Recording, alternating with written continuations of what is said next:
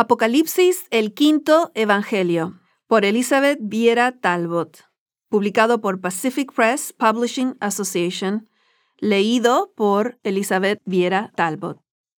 Dedicatoria.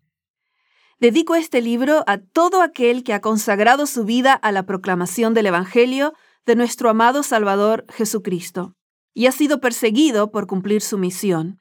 Su recompensa es grande en los cielos, porque ha exaltado al Cordero que fue inmolado por nuestra redención. Y como siempre, yo doy toda la gloria y todo el honor a aquel que me justificó por su sangre, a mi Redentor. Sé que solamente su total suficiencia y mi total indignidad me aseguran un lugar en la patria celestial. Capítulo 1. El descubrimiento de Jesús. Revelación. Todavía recuerdo el peculiar sentimiento que me embargaba, una mezcla de suspenso y satisfacción que sentía una vez más cuando, sentada en una banca de la iglesia, escuchaba a mi padre contar la historia en su sermón.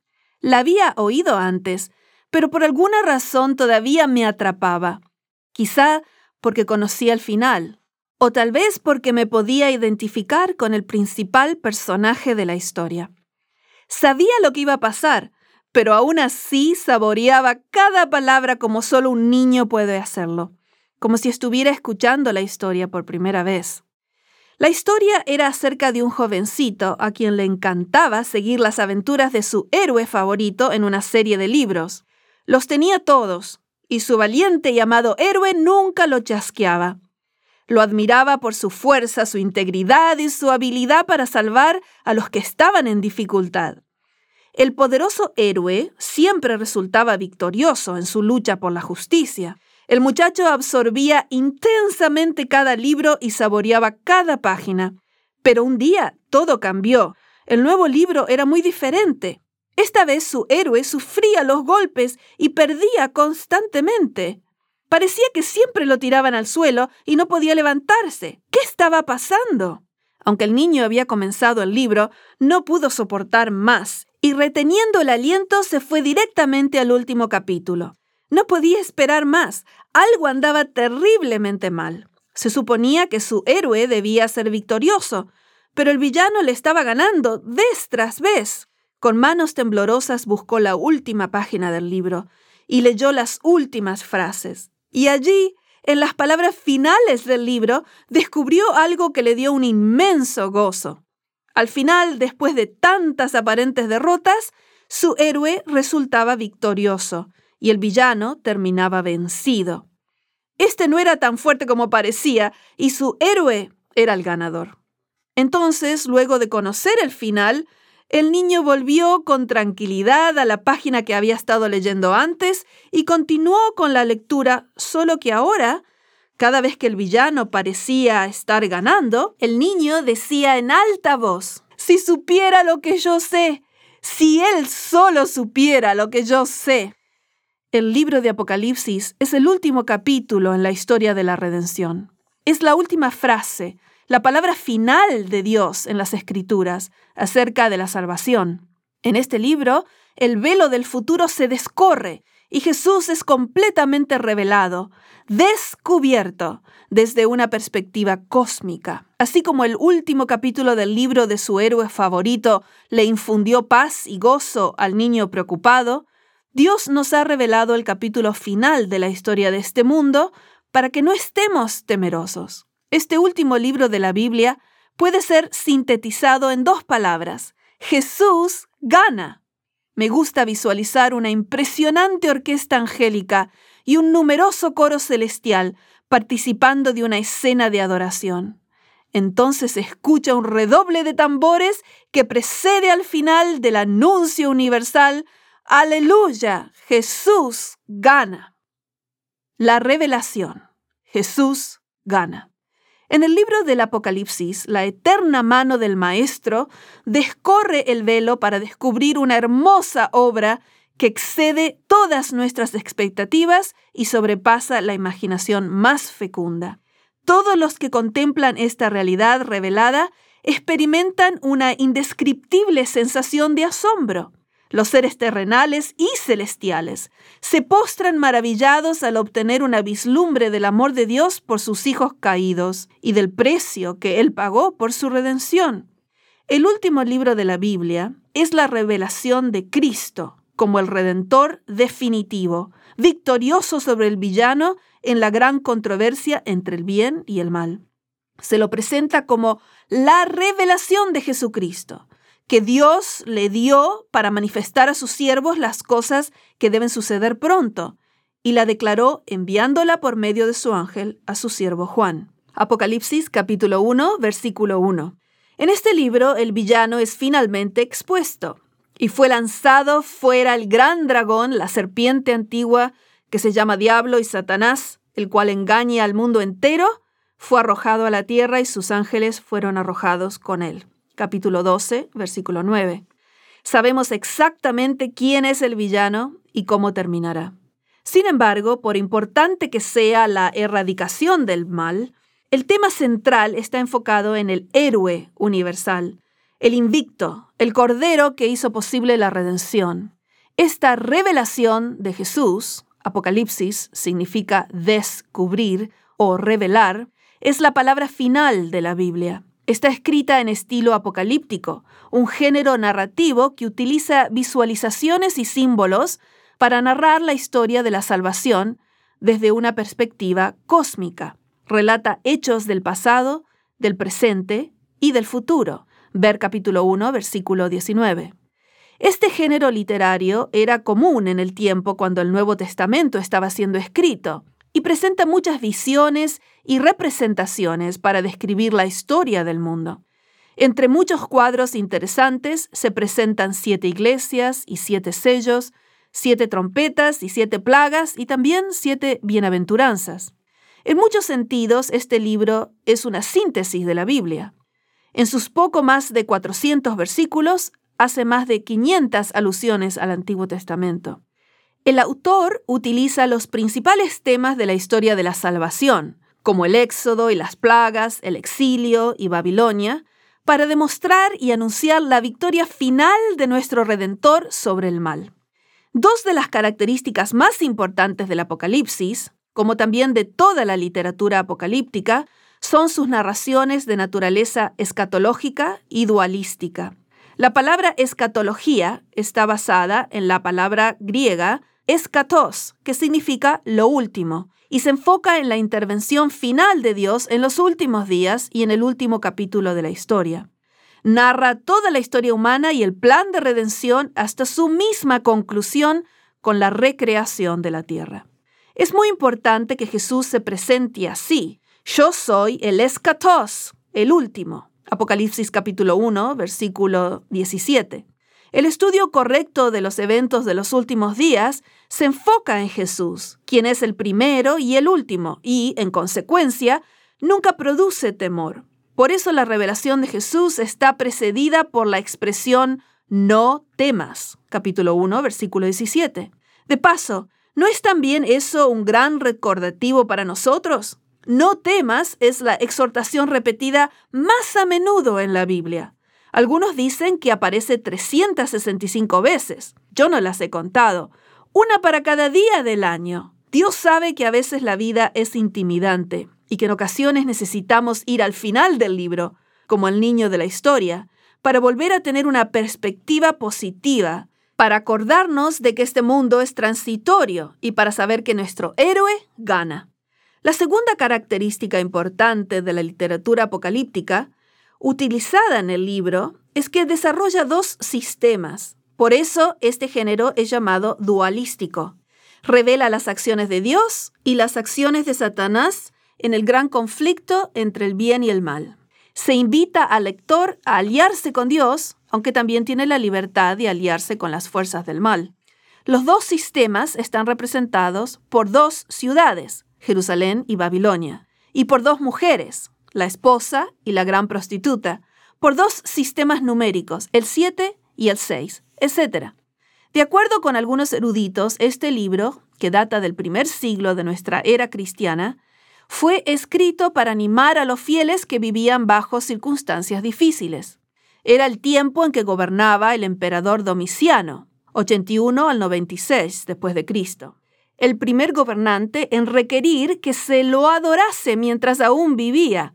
Otros estudiosos creen que la iglesia había entrado en un periodo de apatía, porque la segunda venida de Jesús no había ocurrido tan pronto como ellos habían esperado después de su ascensión. Y aún otros creen que los miembros de la iglesia primitiva se habían vuelto temerosos debido a los problemas externos e internos que enfrentaban.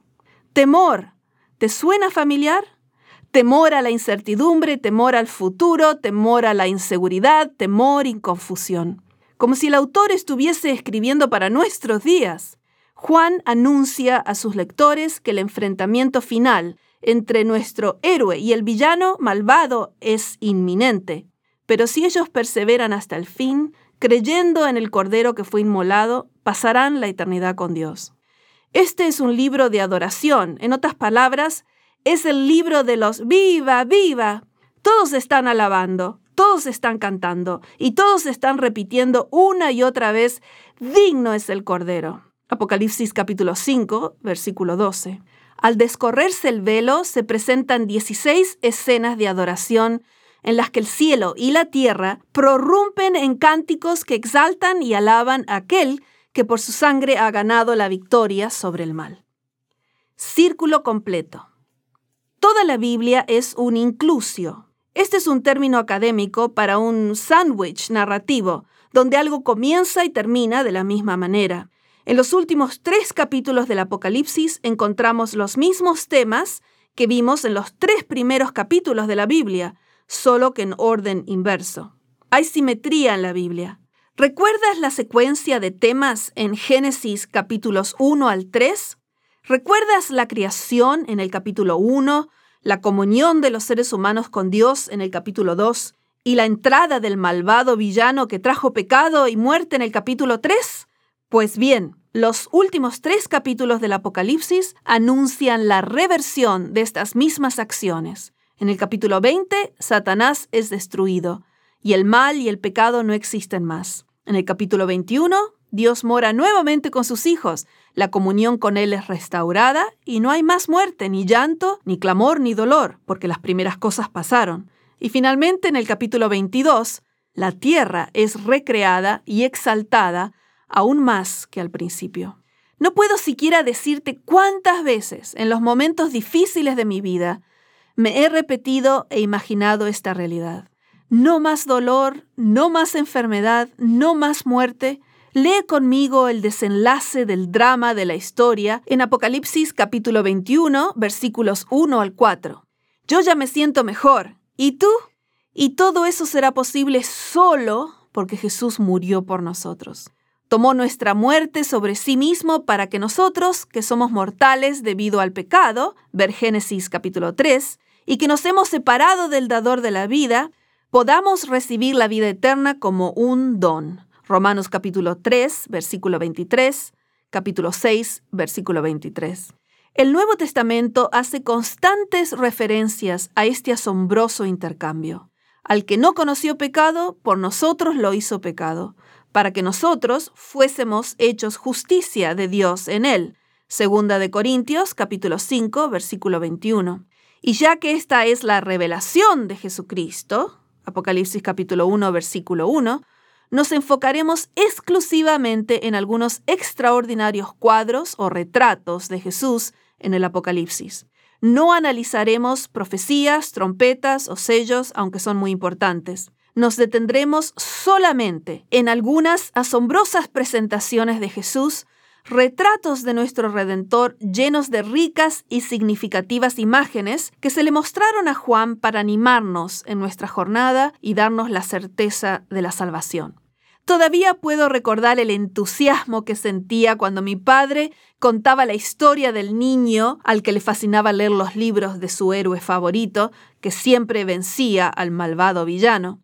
Y ahora yo misma me siento igual que aquel muchacho, regocijándome y reteniendo mi aliento cuando estamos por entrar en el último capítulo, porque este no es solo el final de un libro emocionante, sino el último episodio en la historia de la redención de la humanidad, que te incluye a ti y me incluye a mí.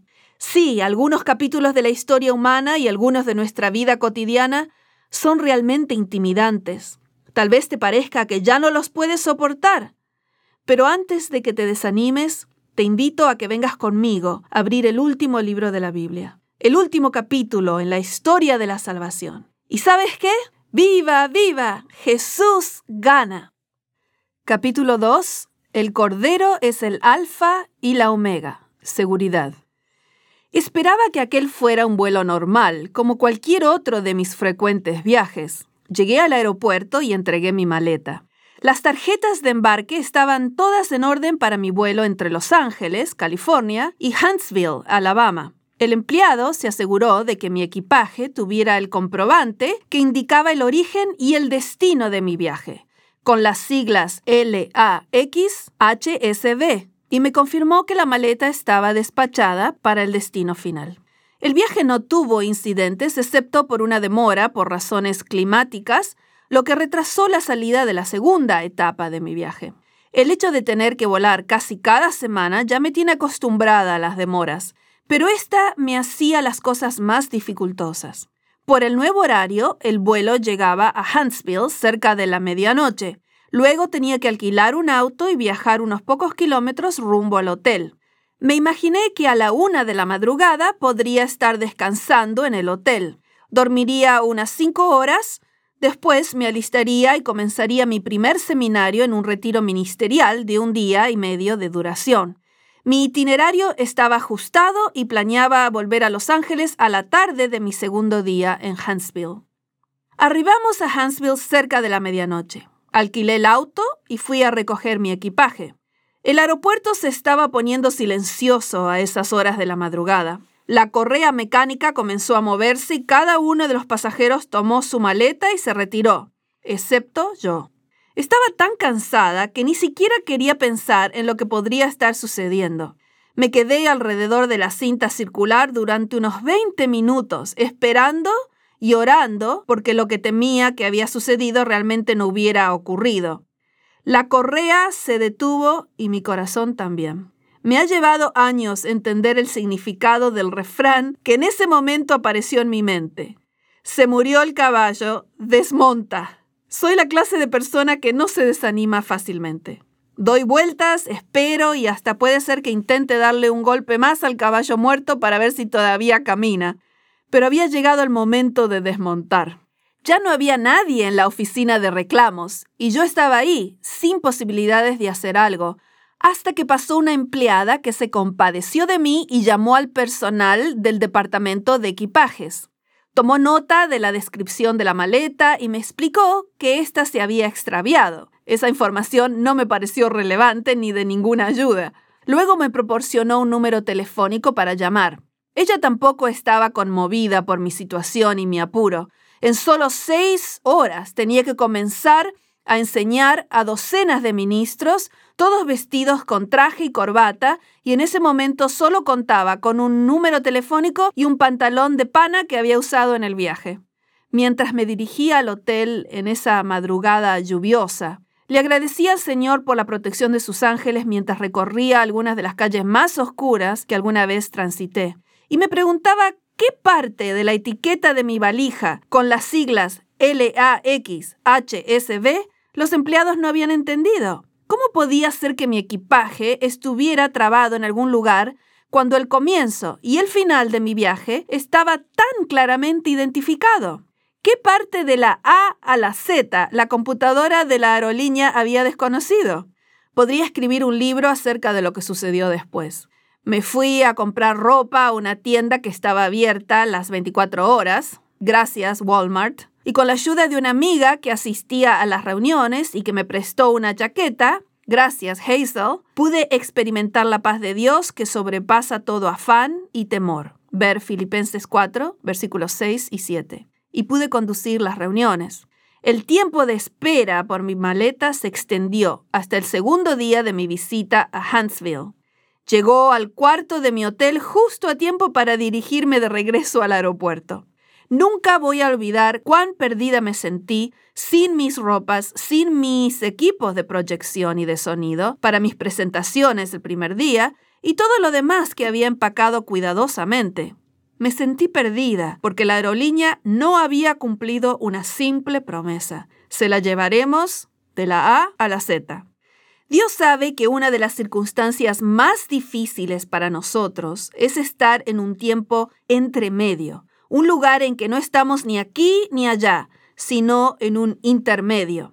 Profundamente dentro de nosotros necesitamos tener la certeza de que todo saldrá bien. Deseamos saber nuestro destino final y estar seguros de que lo alcanzaremos. Todos necesitamos tener una seguridad más grande que nosotros mismos, que nos recuerde que este mundo es transitorio y que el resultado final no está en nuestras manos, sino en las de Dios. Necesitamos saber con seguridad que nuestra salvación y adopción es ya un trato hecho. La verdad es que todos nos encontramos viviendo en ese espacio que llamamos intermedio, entre el ya y el todavía no. Aunque el reino de Dios ya está entre nosotros, porque Jesús pagó el precio de nuestro rescate y ganó la victoria, Él todavía no ha venido por nosotros para poner fin al sufrimiento y recrear la tierra. Por eso me fascina el hecho de que en la introducción del libro de Apocalipsis, uno de los primeros retratos de Jesús que le es revelado a Juan es Yo soy el alfa y la omega. Apocalipsis capítulo 1, versículo 8. En otras palabras, persevera, yo soy la A y la Z. No hay ninguna posibilidad de que no llegues a tu destino. Yo soy el principio y el fin. No hay forma de que te pierdas en el intermedio si me estás siguiendo a mí. Bienaventurado eres. A Juan, que ha dado testimonio de la palabra de Dios y del testimonio de Jesucristo, se le da el descubrimiento de Jesús. Apocalipsis capítulo 1, versículo 2. Después de identificarse él mismo como siervo, presenta la primera de las siete bienaventuranzas o bendiciones que aparecen en el libro de Apocalipsis. Ver capítulo 1, versículo 3, capítulo 14, versículo 13, capítulo 16, versículo 15, capítulo 19, versículo 9, capítulo 20, versículos 6 y capítulo 22, versículos 7 y 14.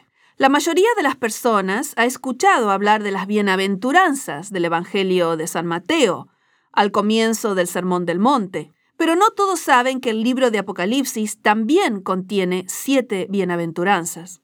Desafortunadamente, he escuchado a evangelistas apocalípticos bien intencionados, pero mal informados, que promueven el temor por medio del libro de Apocalipsis, el cual comienza con estas palabras alentadoras. Bienaventurado el que lee y los que oyen las palabras de esta profecía y guardan las cosas en ella escritas, porque el tiempo está cerca. Apocalipsis capítulo 1, versículo 3. En el siglo I, la lectura ocurría en forma audible, de tal manera que los que la escuchaban la estaban oyendo en vivo. El libro se leía en comunidad y cada uno era invitado a participar de las bendiciones que otorgaba. También me encanta el saludo gracia y paz a vosotros. Apocalipsis capítulo 1, versículo 4. Estas son palabras mayores. Juan usa la palabra gracia dos veces en el Apocalipsis, una para comenzar y otra para terminar el libro. Capítulo 1, versículo 4, capítulo 22, versículo 21. ¿Quién no estaría necesitado de un poco de gracia y paz si se encuentra en el tiempo de espera, en el intermedio, preguntándose hacia dónde va, qué le depara el futuro, e incluso sintiéndose como mi equipaje, perdido en algún remoto aeropuerto, olvidado por el escáner de la vida. Las bendiciones en el libro, incluyendo las de gracia y paz por parte de Dios, Apocalipsis capítulo 1, versículos 3 y 4, tenían que ser esparcidas tan pronto como fuera posible. Quizás por eso los primeros receptores de esta revelación final del Jesús victorioso fueron las siete iglesias de Asia. Éfeso, Esmirna, Pérgamo, Tiatira, Sardis, Filadelfia y la Odisea. La ruta entre estas antiguas ciudades, que estaban a unos 80 kilómetros una de otra, formaba una especie de herradura, y algunos eruditos creen que estas ciudades, donde se hallaban las iglesias, eran importantes centros postales que servían a grandes regiones geográficas. Cuando visité la antigua ciudad de Éfeso, al principio me quedé muda de asombro. Me había imaginado que el guía turístico nos llevaría a ver una columna solitaria en medio de la nada, para entonces explicarnos que allí había estado la ciudad de Éfeso. Pero en lugar de eso, me encontré al final de una avenida principal con sorprendentes y bien preservadas ruinas de esta magnífica y avanzada ciudad antigua. Podía imaginar a miles de ciudadanos y viajeros llenando la calle principal de esta floreciente ciudad en los días en que el libro del Apocalipsis fue escrito. También tuve la oportunidad de visitar la isla de Patmos, donde Juan recibió el testimonio de Jesucristo. Apocalipsis capítulo 1, versículo 9. Traté de imaginar cómo se habrá sentido él en esta isla, ubicada a unos 80 kilómetros al sur de Éfeso, recibiendo en visión el capítulo final de la historia de este mundo con el anuncio Jesús gana. Estoy segura de que su corazón ardía cuando les escribía a estas iglesias. Bienaventurado el que lee y los que oyen. Apocalipsis capítulo 1, versículo 3. Seguridad multidireccional.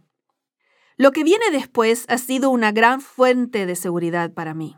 Pero antes de comenzar esta sección, te invito a que imagines, o quizás dibujes o recortes en un papel, tres flechas. Una apuntando al pasado, hacia la izquierda, otra apuntando al presente, hacia arriba, y la tercera apuntando al futuro, hacia la derecha.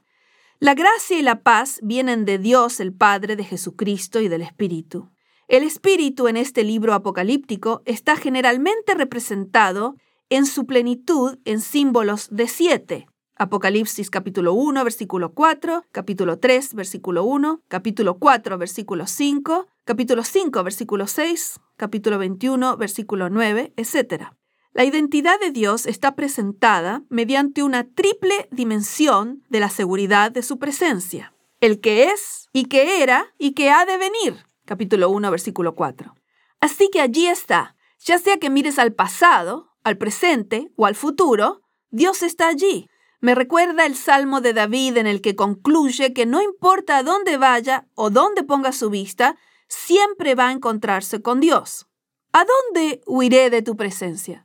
Si subiera a los cielos, allí estás tú. Y si en el Seol hiciere mi estrado, he aquí, allí tú estás. Si tomare las alas del alba y habitar en el extremo del mar, aún allí me guiará tu mano y me asirá tu diestra. Salmo 139, versículos 7 al 10. Sí, no importa si a dónde esté apuntando tu flecha, la presencia de Dios está allí. Su inmutabilidad es nuestra seguridad. La identidad de Jesús está presentada en varias aseveraciones que, al agregarse, van acrecentando y reforzando su definición. Y de Jesucristo el testigo fiel, el primogénito de los muertos y el soberano de los reyes de la tierra. Apocalipsis capítulo 1, versículo 5. Me gustaría tener el espacio para analizar cada uno de los retratos de Jesús incluidos en esta frase de la Escritura entonces el enfoque se vuelve hacia su actividad redentora. Y una vez más tenemos la seguridad presentada en las tres dimensiones. Cada flecha será definida cuidadosamente para que no pierdas una sola nota de la sinfonía de la redención. Comencemos con la flecha del presente. Al que nos ama, capítulo 1, versículo 5, NBI. El original en griego está en presente. ¿Viste eso? Él nos ama. Este participio presente nos recuerda el permanente amor de Jesús por nosotros, ahora y por siempre. Él nos ama y nos continúa amando. Este es el centro del Evangelio eterno. Él nos ama. Ahora la flecha que apunta hacia el pasado. Y que por su sangre nos ha librado de nuestros pecados. Capítulo 1, versículo 5, NBI. En el griego original, el tiempo pasado del verbo librar es llamado el participio aoristo, que significa una acción completada, terminada en el pasado. Así que para estar seguros de que todas nuestras flechas apuntan hacia la dirección correcta, necesitamos entender que el amor de Jesús por nosotros es continuo e incesante y que el pago de nuestra libertad fue cumplido en la cruz. Pero aún tenemos otra acción en tiempo pasado, un acto de diferente clase que señala al ideal que Jesús cumplió cuando nos libró de nuestra deuda con Dios, al que ha hecho de nosotros un reino, sacerdotes al servicio de Dios su Padre. Versículo 6 NBI. Estoy segura de que tú y yo necesitamos escuchar que Jesús nos ama. Parece una declaración tan simple, pero por alguna razón no todos la captamos. Somos los amados de Dios y ese amor es continuo. Entonces Juan nos recuerda que el juicio para aquellos que hayan creído en Jesús ocurrió en la cruz. Hemos sido librados, hemos sido liberados y hemos sido redimidos. Cuánto deseo que cada uno que lee esta revelación de Jesucristo pueda obtener la seguridad de la salvación. Como dice mi escritora favorita de temas bíblicos, en una referencia a la historia, que también puede aplicarse a nuestras vidas, no tenemos nada que temer del futuro a menos que olvidemos la manera en que el Señor nos ha conducido en el pasado. Elena de White. No es extraño que de los labios de Juan broten expresiones excelsas de adoración antes de mostrarnos la flecha hacia el futuro. A Él sea la gloria y el poder por los siglos de los siglos. Amén. Versículo 6, NBI. Sí, amén y amén. Gloria y poder al que nos ha librado. Entonces la tercera flecha, la del futuro, queda claramente delineada. He aquí que viene con las nubes y todo ojo le verá y los que le traspasaron. Versículo 7. Aquí vamos, con las palabras de Daniel, capítulo 7, versículo 13. Daniel es la contraparte apocalíptica en el Antiguo Testamento del libro de Apocalipsis en el Nuevo Testamento. Y con alusiones a Zacarías, capítulo 12, versículo 10, se nos muestra la última página de la historia humana. Jesús vuelve por nosotros, porque rehusó pasar la eternidad sin nosotros. Oh mi Jesús, cuánto te amo. No puedo esperar para abrazarte y acariciar tus manos horadadas por los clavos que me dieron vida. Exuberante retrato. En el primer capítulo del Apocalipsis encontramos un retrato multifacético de Jesús, una exuberante descripción que nos asegura no solo su presencia, sino también su capacidad de proveernos todo lo que necesitamos. Me gustaría tener más espacio para analizar en detalle cada frase. Vi, en medio de los siete candeleros, a uno semejante al Hijo del Hombre, vestido de una ropa que llegaba hasta los pies y ceñido por el pecho con un cinto de oro. Su cabeza y sus cabellos eran blancos como blanca lana, como nieve, sus ojos como llama de fuego, y sus pies semejantes al bronce bruñido, refulgente como en un horno, y su voz como estruendo de muchas aguas. Tenía en su diestra siete estrellas, de su boca salía una espada aguda de dos filos, y su rostro era como el sol cuando resplandece en su fuerza. Apocalipsis capítulo 1, versículos 12 al 16. Estas descripciones de Jesús son muy significativas porque están llenas de símbolos que apuntan a varios aspectos de su persona. Por ejemplo, el hecho de que de su boca sale una aguda espada de dos filos muestra que su poder está en su palabra. Juan tuvo temor cuando vio semejante retrato de Jesús, pero fue confortado y animado por medio de otros cuadros del mismo Jesús. No temas, yo soy el primero y el último, y el que vivo, y estuve muerto, mas he aquí que vivo por los siglos de los siglos, amén, y tengo las llaves de la muerte y del Hades. Versículos 17 y 18. Este multifacético retrato de Jesús, capítulo 1, versículos 13 al 18, será destacado nuevamente al presentarse él a las siete iglesias mediante diversas expresiones que aparecen en este impresionante cuadro. Ver capítulo 2, versículos 1, 8, 12 y 18 y capítulo 3, versículos 1, 7 y 14. Toma un momento para leer estos dos capítulos. Jesús es el todo y en todos. Está con nosotros y provee para cada una de nuestras necesidades no importa lo que hoy estemos enfrentando. La A y la Z. En caso de que alguno no haya entendido lo permanente de la presencia de Dios con nosotros, la introducción del Apocalipsis termina con la seguridad de que el yo soy ha estado allí al comienzo, está allí al final y se halla también aquí en el intermedio. Nunca estás fuera de su vista y te asegura que alcanzarás tu destino por lo que Él es. Yo soy el alfa y la omega, principio y fin, dice el Señor, el que es y que era y que ha de venir, el Todopoderoso. Apocalipsis capítulo 1, versículo 8. El alfa es la primera letra del alfabeto griego y la omega es la última del mismo alfabeto. Al pasarlo a, nuestro alfabeto, Dios anuncia que Él es la A y la Z. Así que al mirar hacia el pasado, el presente o el futuro, Él está allí victorioso en contra del villano. Estas declaraciones se repetirán una y otra vez en el descorrer del velo que revela Jesús. Yo soy el alfa y la omega. Capítulo 1, versículo 8. Yo soy el primero y el último. Capítulo 1, versículo 17, capítulo 2, versículo 8. Y en caso de que se te haya escapado en las primeras ocasiones, Dios se asegura de que este retrato de Jesús se incluya también en el último capítulo de la Biblia. Yo soy el alfa y la omega, el principio y el fin, el primero y el último capítulo 22, versículo 13. Te puedo asegurar que cualquier problema que estés enfrentando hoy está cubierto por este Jesús, cuyo asombroso poder acaba de sernos revelado, ya sea que tu problema comience con A o con Z o con cualquier otra letra intermedia. Quizás necesites dibujar una gran A y una gran Z, como yo lo hice, y colocarlas en un lugar donde puedas verlas a menudo. Esto te recordará que Dios nunca tuvo la intención de que vivas con temor, por eso te ha revelado la última parte de la historia humana.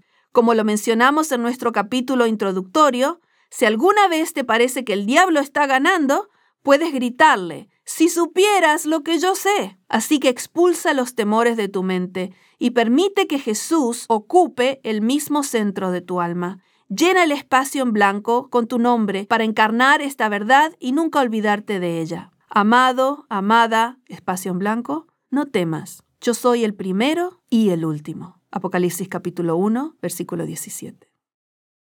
Capítulo 3. El Cordero es el león. Redención. Habíamos estado todo el día en la iglesia y esa era la última reunión de la tarde. Mi padre estaba predicando y mi madre me cuidaba porque yo era solo una bebita de seis meses. Mi madre era muy afanosa con mi crianza. Era afable y cuidadosa, pero tímida en público. Y en la iglesia mayormente estaba conmigo, mientras yo dormía plácidamente. Pero de repente todo cambió. Inesperadamente un hombre, que había tenido algunos contactos con miembros de la iglesia, entró corriendo en el santuario y se dirigió directamente hacia donde mi mamá y yo nos encontrábamos me tomó de la falda de mi madre y corrió hacia afuera antes de que alguien se diera cuenta de lo que sucedía. Así no más. Pero mi madre, tan tranquila, suave y tímida como era, se transformó. Comenzó a correr detrás del secuestrador. El hombre seguía corriendo y mi mamá detrás de él. Cuando el hombre se subió a su camioneta, ella también saltó al vehículo y se sentó del lado del pasajero. Entonces él le dijo, Venga conmigo, y yo le voy a explicar todo. Pero mi madre no necesitaba semejante invitación. Estaba determinada a ir donde me llevaran, sin importarle otra cosa. El hombre condujo como un loco, como si el mundo se estuviera quemando y quisiera salir de él, hasta que llegó a un edificio que mi mamá no conocía. Se bajó del vehículo y conmigo en brazos subió las escaleras, seguido de mi madre que no le perdía pisada. Cuando finalmente entró en una sala bien equipada, mi madre advirtió que era una estación de radio. Aquí el secuestrador fue saludado al aire por el anunciador. ¡Felicitaciones! Usted es el primero en llegar a nuestra estación con un bebé de menos de un año. Así que se trataba de un juego, popular entonces, que los programas de radio utilizaban, y la primera persona que llegaba con el objeto requerido en este caso un bebé de menos de un año, ganaba un premio bastante bueno. Ahora sería casi imposible imaginar una estación de radio local organizando tal juego, y menos hacerlo con impunidad. Pero en aquellos días no se lo consideraba peligroso.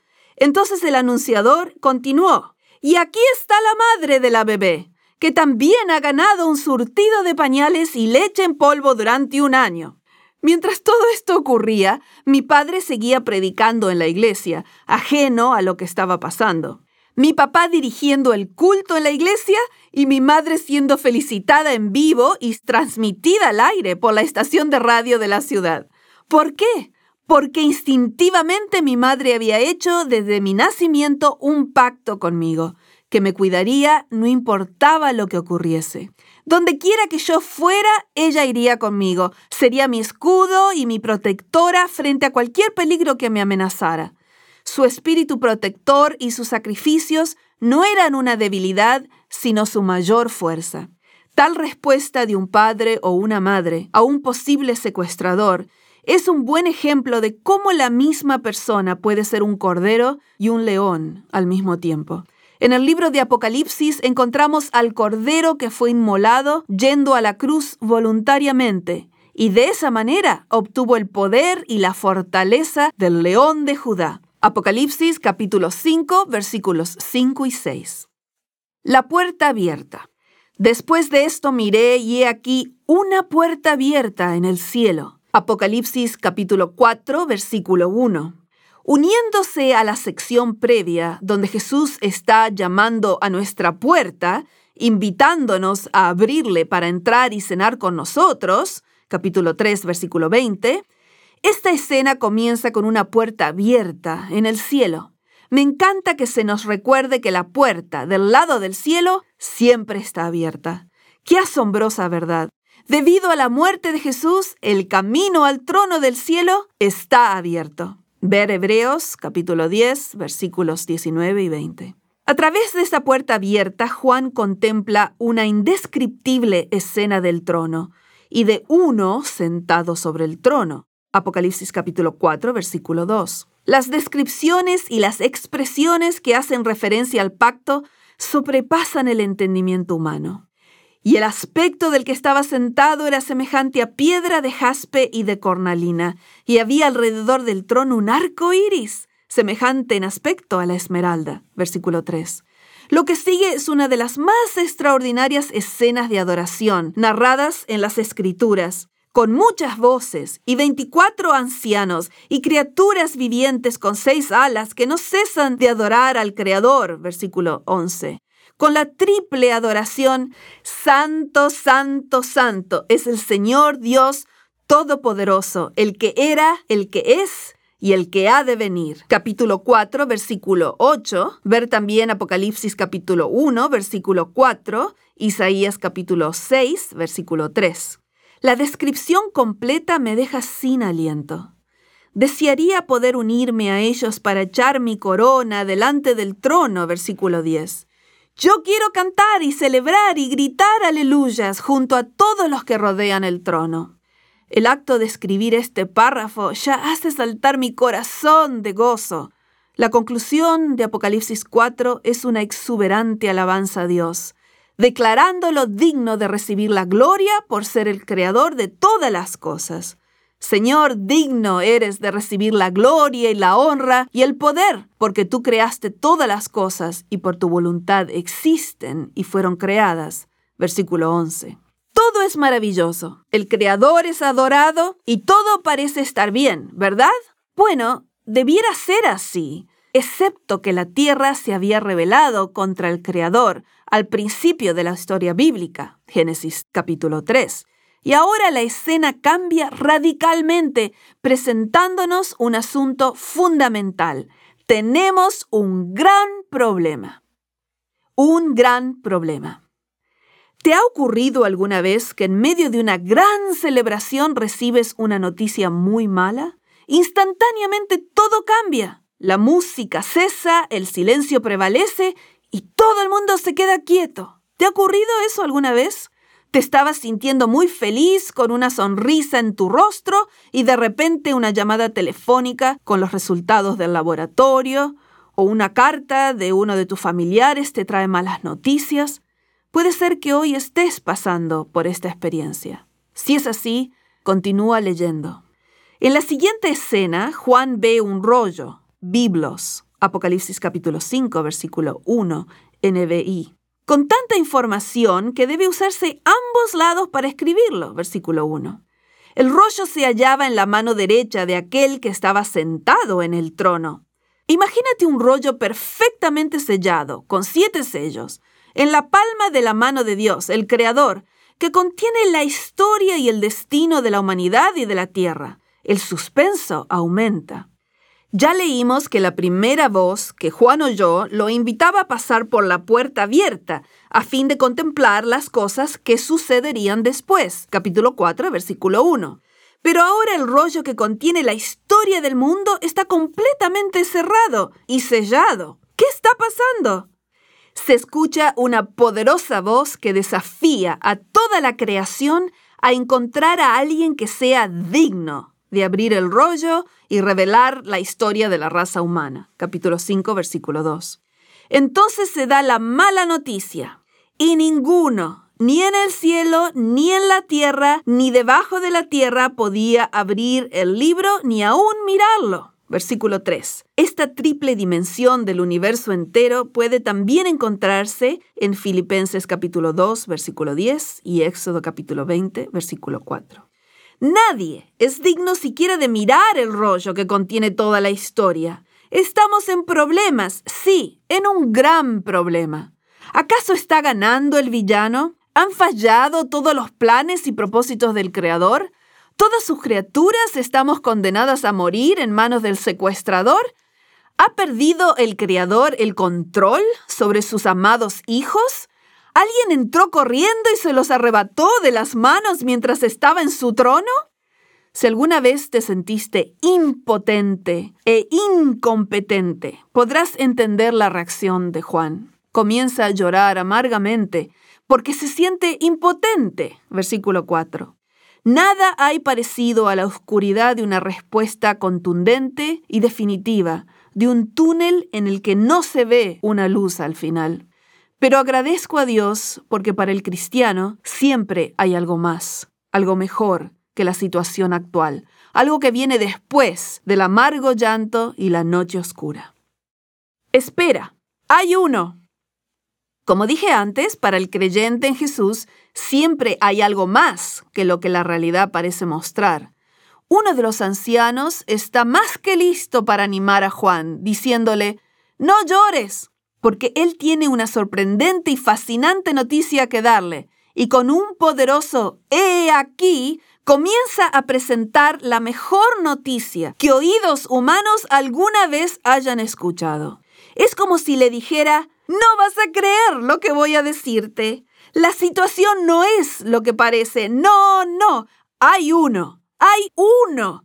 El triunfante león de Judá, la raíz de David, ha vencido. Y uno de los ancianos me dijo, no llores. He aquí que el león de la tribu de Judá, la raíz de David, ha vencido para abrir el libro y desatar sus siete sellos. Versículo 5. Hay uno y Él es poderoso y victorioso y triunfante, haciendo referencia a dos títulos en las profecías mesiánicas de las escrituras judías, el anciano anuncia que este poderoso león es el prometido de la tribu de Judá. Génesis capítulo 49, versículo 9. Y descendiente de David. Isaías capítulo 11, versículos 1 y 10. Él ha vencido y garantiza el futuro de la humanidad. Esperanza, esperanza, esperanza. Todos necesitamos esperanza, incluso Juan. Y cuando se da vuelta para mirar al poderoso león de Judá, que el anciano ha descrito tan elocuentemente, se sorprende al ver a un cordero. El cordero muestra señas de haber sido muerto, pero ahora está vivo. En el Apocalipsis se utiliza una secuencia. Primero, Juan escucha algo, pero al darse vuelta para ver, se encuentra con algo totalmente diferente que, no obstante, explica y expande lo que ha escuchado antes. Ejemplos de esta secuencia pueden verse en Apocalipsis capítulo 1, versículos 10 al 12, y capítulo 7, versículos 4 y 9. En esta última, los 144.000 se transforman en una gran multitud que nadie puede contar. Ahora, cuando mira para ver un león, se encuentra con un cordero. El león de Judá ha logrado la victoria al morir como el cordero para el sacrificio y esa muerte hizo posible su victoria una vez y para siempre. Antes de que el Cordero muriese, no había esperanza para nadie en la tierra. Pero cuando murió, él obtuvo la fuerza y el poder protector del león. La palabra griega para cordero, arnión, es usada 29 veces en el libro de Apocalipsis, pero en el resto del Nuevo Testamento se la encuentra solo una vez. San Juan capítulo 21, versículo 15. Lo que muestra cuán singular es el lenguaje de Juan en este último capítulo de la historia del mundo. Solo el Cordero es digno de ser alabado por redimir a la raza humana. La palabra clave en Apocalipsis 5 es, sí, la adivinaste, es digno. ¿Quién es digno de revelar el destino de la humanidad? Solo uno, el que la redimió. Me encanta esta palabra y me gusta mucho porque aclara que ninguno de nosotros es digno de ser salvo y que nuestra salvación es un don de Dios. Romanos capítulo 6, versículo 23. En los evangelios la gente religiosa siempre estaba confundida en relación con esto y querían persuadir a Jesús de que ayudara solo a los que ellos pensaban erróneamente que eran dignos de ser ayudados. Ver San Lucas capítulo 7 versículos 4 y 6. Hay uno solo que es digno. Por su sacrificio Solo Jesús es digno de controlar el mundo, de garantizar la salvación y de recibir toda la alabanza y la honra por haber redimido la tierra y a todos los hijos de Dios que moran en ella. Ver Apocalipsis capítulo 5, versículos 9, 11 y 12. Un nuevo cántico. Cuando era pequeña yo estaba obsesionada con el cielo. Todavía lo estoy. Y una de las cosas que tenía curiosidad por saber era la letra de las canciones que le vamos a cantar a Jesús en el cielo. No quería perder la oportunidad de cantarle yo misma. Y aunque parezca extraño, me preguntaba cómo la gente sabría las palabras de una nueva canción que nunca antes había cantado. Es que cuando el Cordero abre el rollo, un nuevo cántico resuena en el cielo. Hay tantas cosas nuevas en el Apocalipsis un nuevo nombre, un nuevo cielo, una nueva tierra, porque Dios hace nuevas todas las cosas. Y para esta nueva y sorprendente revelación de Jesús, de lo que el león de Judá ha cumplido mediante su muerte como el cordero del sacrificio, la respuesta apropiada es un nuevo cántico, un cántico majestuoso, glorioso y maravilloso, el cual nunca antes ha sido entonado. Y así como la magnitud de la redención nunca antes había sido entendida plenamente, ahora cantan un nuevo cántico diciendo, digno eres de tomar el libro y de abrir sus sellos, porque tú fuiste inmolado y con tu sangre nos has redimido para Dios, de todo linaje y lengua y pueblo y nación, y nos has hecho para nuestro Dios reyes y sacerdotes y reinaremos sobre la tierra. Apocalipsis capítulo 5, versículos 9 y 10. Me encantaría escribir un libro solo acerca de este cántico. Me sorprenden sus detalles y sus respuestas acerca del por qué el Cordero es digno de recibir la alabanza, el honor y la adoración eternas. ¿Cuándo el Cordero llegó a ser victorioso? Él alcanzó la victoria cuando murió. ¿Qué es lo que el Cordero logró? Logró comprar a la humanidad. ¿Cómo lo logró? La compró mediante su sangre, pagó un precio muy alto, por eso es digno. ¿A quiénes redimió? Oh, estoy tan feliz de que lo preguntes. Nos compró de todo linaje y lengua y pueblo y nación, por eso no hay ningún grupo excluido. ¿Para quién los compró? Para Dios.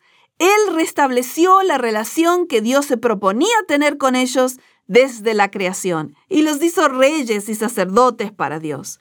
De paso, ellos reinarán sobre la tierra. Lee la promesa hecha a Israel en Éxodo capítulo 19, versículo 6, que ahora se hace realidad con la redención lograda por Cristo. Ahora sabes por qué cuando era niña me sentía tan especial y tan conmovida cuando me imaginaba esta escena. Cada vez que leo este capítulo me siento amada por Dios, apreciada e incluida y comienzo a tener una vislumbre, solo una vislumbre, de lo que Jesús dejó por mí. Cuando mi madre comenzó a perseguir al secuestrador, ella mostró un excepcional amor por mí. Mostró que me consideraba muy digna de su protección y que estaba dispuesta aún a perder su vida por mí. Pero el amor de Jesús sobrepasa este amor, porque Él realmente dio su vida por mí. Únete. ¡Qué celebración y adoración! Los ancianos, los seres vivientes y los ángeles alaban con todo el corazón. En Apocalipsis capítulo 4, la adoración se centra en Dios, porque Él es el Creador. En el capítulo 5 se centra en el Cordero, quien es digno de ser adorado por ser el Redentor. Ambos han tenido como propósito redimir la creación de Dios. Llega el momento cuando todos los seres creados se unen para alabar al Creador y Redentor. Y a todo lo creado que está en el cielo y sobre la tierra y debajo de la tierra y en el mar y a todas las cosas que en ellos hay, oí decir, al que está sentado en el trono y al Cordero, sea la alabanza, la honra, la gloria y el poder por los siglos de los siglos. Apocalipsis capítulo 5, versículo 13. Todo ser creado, esto nos incluye a ti y a mí. Yo quiero comenzar a cantar y alabar ahora mismo. No puedo esperar. Unámonos y participemos de esta extraordinaria escena de adoración. Jesús es el león y el Cordero. Aleluya, viva, viva. Cuando los días son difíciles y sientes que eres indigno de la salvación, recuerda al Cordero, el único digno. Cuando los días son oscuros y el villano parece estar ganando y necesitas un defensor, recuerda el poder y la fortaleza del león de Judá y comienza a cantar. ¿Quieres practicar? Escribe tu nombre en el espacio en blanco y repite esta séptuple adoración. Y, pon tu nombre allí, dijo a gran voz, el cordero que fue inmolado es digno de tomar el poder, las riquezas, la sabiduría, la fortaleza, la honra, la gloria y la alabanza. Paráfrasis de Apocalipsis capítulo 5, versículo 12. Capítulo 4. El Cordero es el pastor. Provisión. El transporte público era el único medio que mi mamá y yo teníamos para trasladarnos, pues mi padre usaba el único auto de la familia para salir a trabajar. Abordábamos el transporte colectivo y el tren subterráneo con mucha frecuencia. Estábamos acostumbradas a hacerlo. Pero ese día ocurrió algo extraño. Algunas empresas de transporte, aunque identifican sus autobuses con un número definido, tienen pequeñas señales en sus parabrisas para indicar diversas rutas que utilizan para llegar al mismo destino, lo que muchas veces confunde a los pasajeros que deben bajar en puntos intermedios de la ruta. Nosotras pensábamos que habíamos tomado el autobús correcto, pero pronto nos dimos cuenta de que estábamos transitando por una zona desconocida que no era la parte de la ciudad donde vivíamos. Caía la tarde y mi madre decidió que debíamos bajarnos ya, antes de que nos alejáramos aún más de nuestro hogar. Y lo hicimos. El incidente debe haber sido muy traumático para mí, pues aún lo recuerdo bien. Las imágenes que conservo en mi mente son las de grandes edificios industriales y calles solitarias con poca iluminación, que hasta ahora me parecen las calles más oscuras en las que alguna vez estuve. Esa era una zona peligrosa de la ciudad para una joven mujer y su hija. Las cosas estaban difíciles en la Argentina, mi país. La gente no se aventuraba a salir de noche porque corría el riesgo de no regresar. Y allí estábamos, madre e hija solas, en medio de una zona industrial que no conocíamos y con pocas probabilidades de tomar otro autobús. Así que mi madre, que parecía recibir fuerza celestial siempre que estábamos en problemas, decidió que debíamos caminar hasta que llegáramos a un área residencial para encontrar una calle principal bien iluminada y con mayores posibilidades de abordar el transporte público. Ella parecía estar guiada por una brújula innata. Yo no tenía idea dónde estábamos o hacia dónde nos dirigíamos. Todo lo que podía hacer era tomarme de su mano como si mi vida dependiera de eso. Su mano era mi línea de salvación y la iba a sostener, pasara lo que pasara. Mientras caminábamos en la oscuridad, la calle me parecía cada vez más larga, sin hogares residenciales, solo edificios industriales sin ventanas y el peligro embosado en las esquinas tenebrosas. Quizás mi madre notó algo o alguien que nos seguía, porque me dijo que apresuráramos el paso, y lo hice, siempre tomada fuertemente de su mano, porque sabía que ella era mi única esperanza. También recuerdo que ella sugirió que mientras caminábamos, repitiéramos un versículo bíblico una y otra vez. Recuerdo muy claramente el que repetíamos. El ángel de Jehová acampa en derredor de los que le temen y los defiende. Salmo 34, versículo 7. Seguimos caminando y repitiendo el versículo en alta voz hasta que llegamos a una zona residencial y mi mamá encontró la forma de regresar a nuestro hogar. Yo no estaba demasiado sorprendida de que lo hubiera logrado. Después de todo, ella era mi mamá. Ella siempre podía idear algo para guiarme al lugar seguro, protegerme y proveer lo necesario para mí. Quizás por eso en mi mente juvenil y en mi corazón confiado, yo esperaba, sin dudar, que me llevara con seguridad. Solo cuando alcancé la mayoría de edad comprendí cuán terrible debió haber sido esa noche para ella.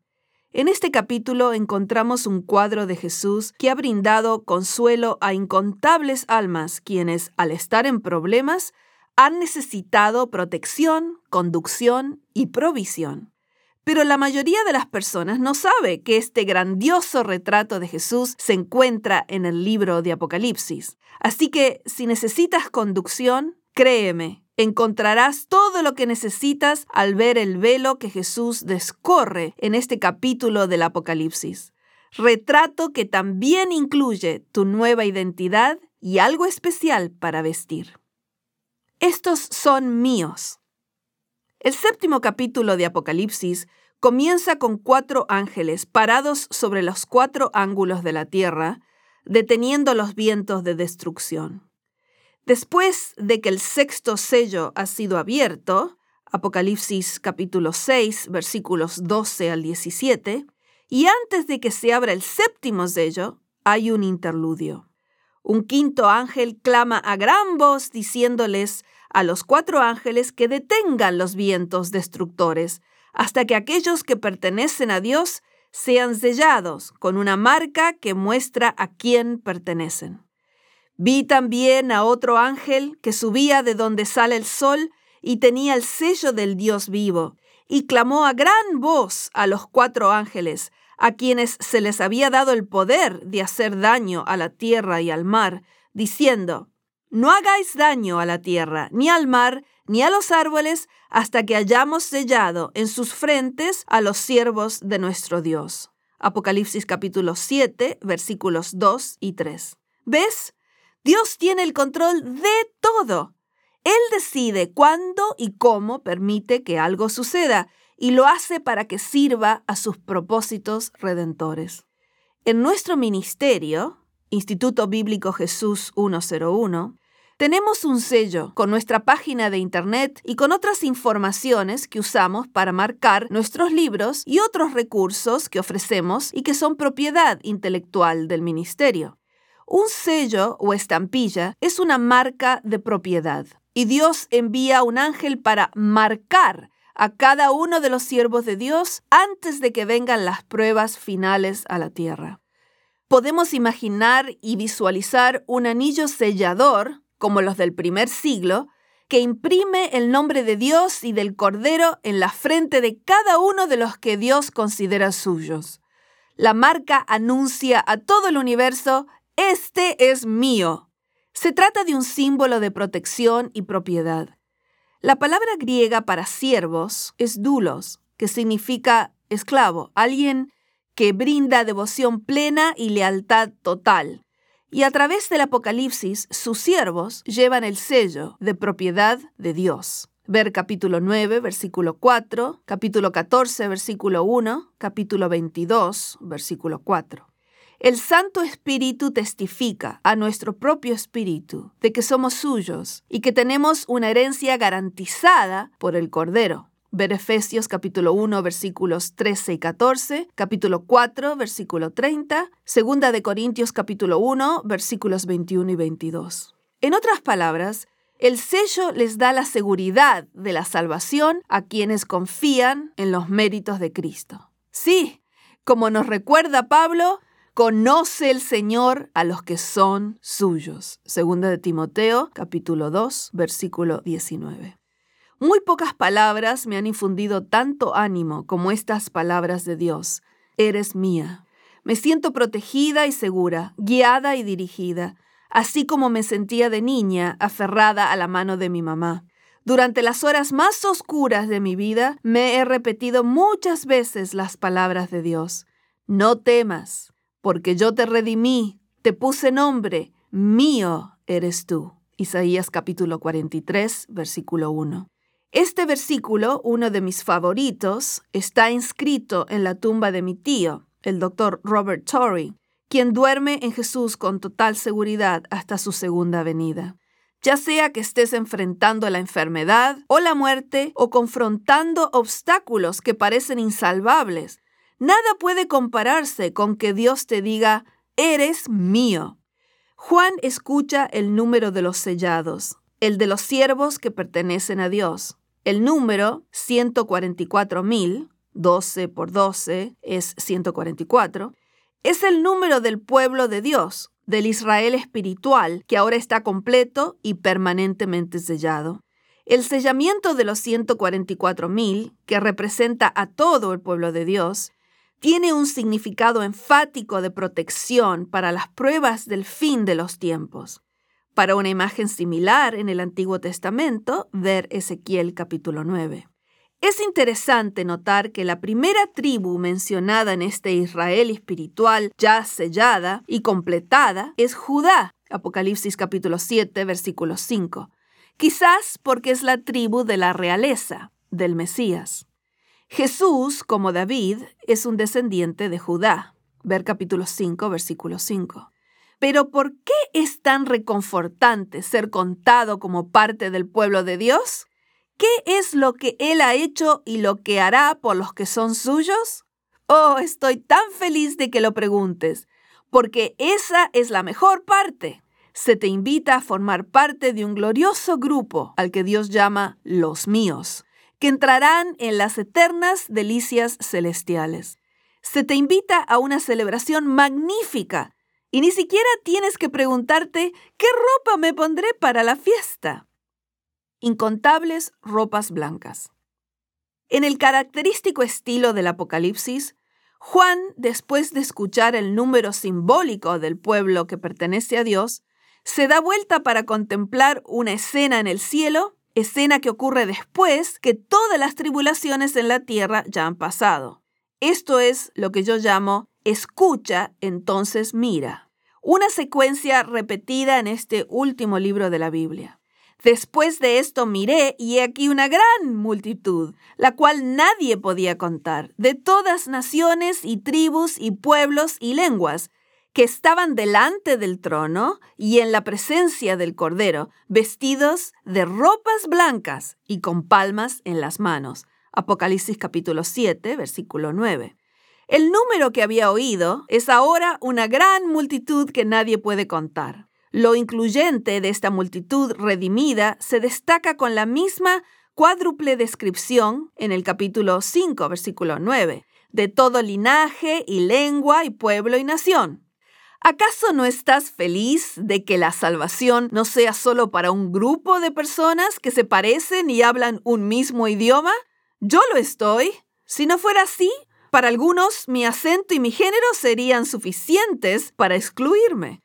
Pero Dios no piensa así. No puede esperar para estar allí. Los redimidos están delante del trono y del cordero, vestidos de fiesta, con ropas blancas inmaculadas, y tienen palmas el emblema de la victoria, en sus manos. Me asombra lo que ocurre después. Esta multitud perfectamente vestida, victoriosa, inmaculada y triunfante, se une para informar con una gran voz, del griego megas, cómo llegaron allí. Me encanta el hecho de que todos, en la gran multitud, son conscientes de cuán completamente indignos son de estar delante del trono de Dios. Así que le gritan al universo por qué están allí y clamaban a gran voz diciendo, la salvación pertenece a nuestro Dios que está sentado en el trono y al Cordero. Capítulo 7, versículo 10. En otras palabras, sabemos por qué estamos aquí. Le debemos nuestra salvación a Dios y al Cordero. Sin ellos no hubiéramos tenido ninguna posibilidad. También me encanta lo que pasa después. Cuando todos los ángeles escuchan el grito de los redimidos acerca de cómo Dios, mediante el Cordero, hizo posible la salvación, no pueden esperar más. Y se postraron sobre sus rostros delante del trono y adoraron a Dios diciendo Amén. La bendición y la gloria y la sabiduría y la acción de gracias y la honra y el poder y la fortaleza sean a nuestro Dios por los siglos de los siglos. Amén versículos 11 y 12.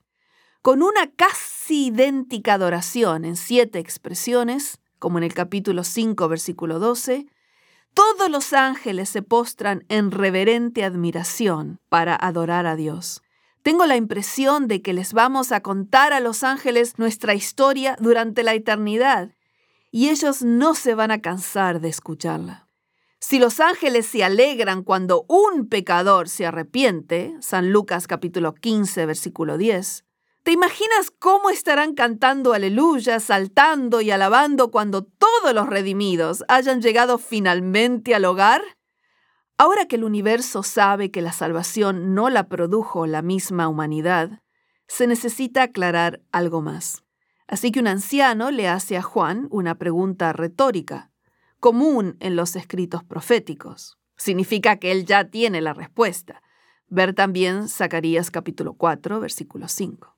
Entonces uno de los ancianos habló diciéndome, Estos que están vestidos de ropas blancas, ¿quiénes son? ¿Y de dónde han venido? Yo le dije, Señor, tú lo sabes. Y él me dijo, Estos son los que han salido de la gran tribulación y han lavado sus ropas y las han emblanquecido en la sangre del Cordero. Por esto están delante del trono de Dios. Apocalipsis capítulo 7, versículos 13 al 15. Así que esa es la razón. ¿De qué otra manera podría una raza humana caída estar frente a un Dios santo? Ellos han sido redimidos. Cuando escucha la pregunta, Juan responde enfáticamente con una frase que en griego significa Tú eres el que sabe. Entonces el anciano le presenta una de las visualizaciones más poderosas y coloridas de todo el libro. Los redimidos, cuya justicia era como trapos de inmundicia, ver Isaías capítulo 64, versículo 6, Zacarías capítulo 3, versículos 3 al 5, son ahora vestidos con la justicia de Cristo. ¿Te puedes imaginar esta colorida explicación?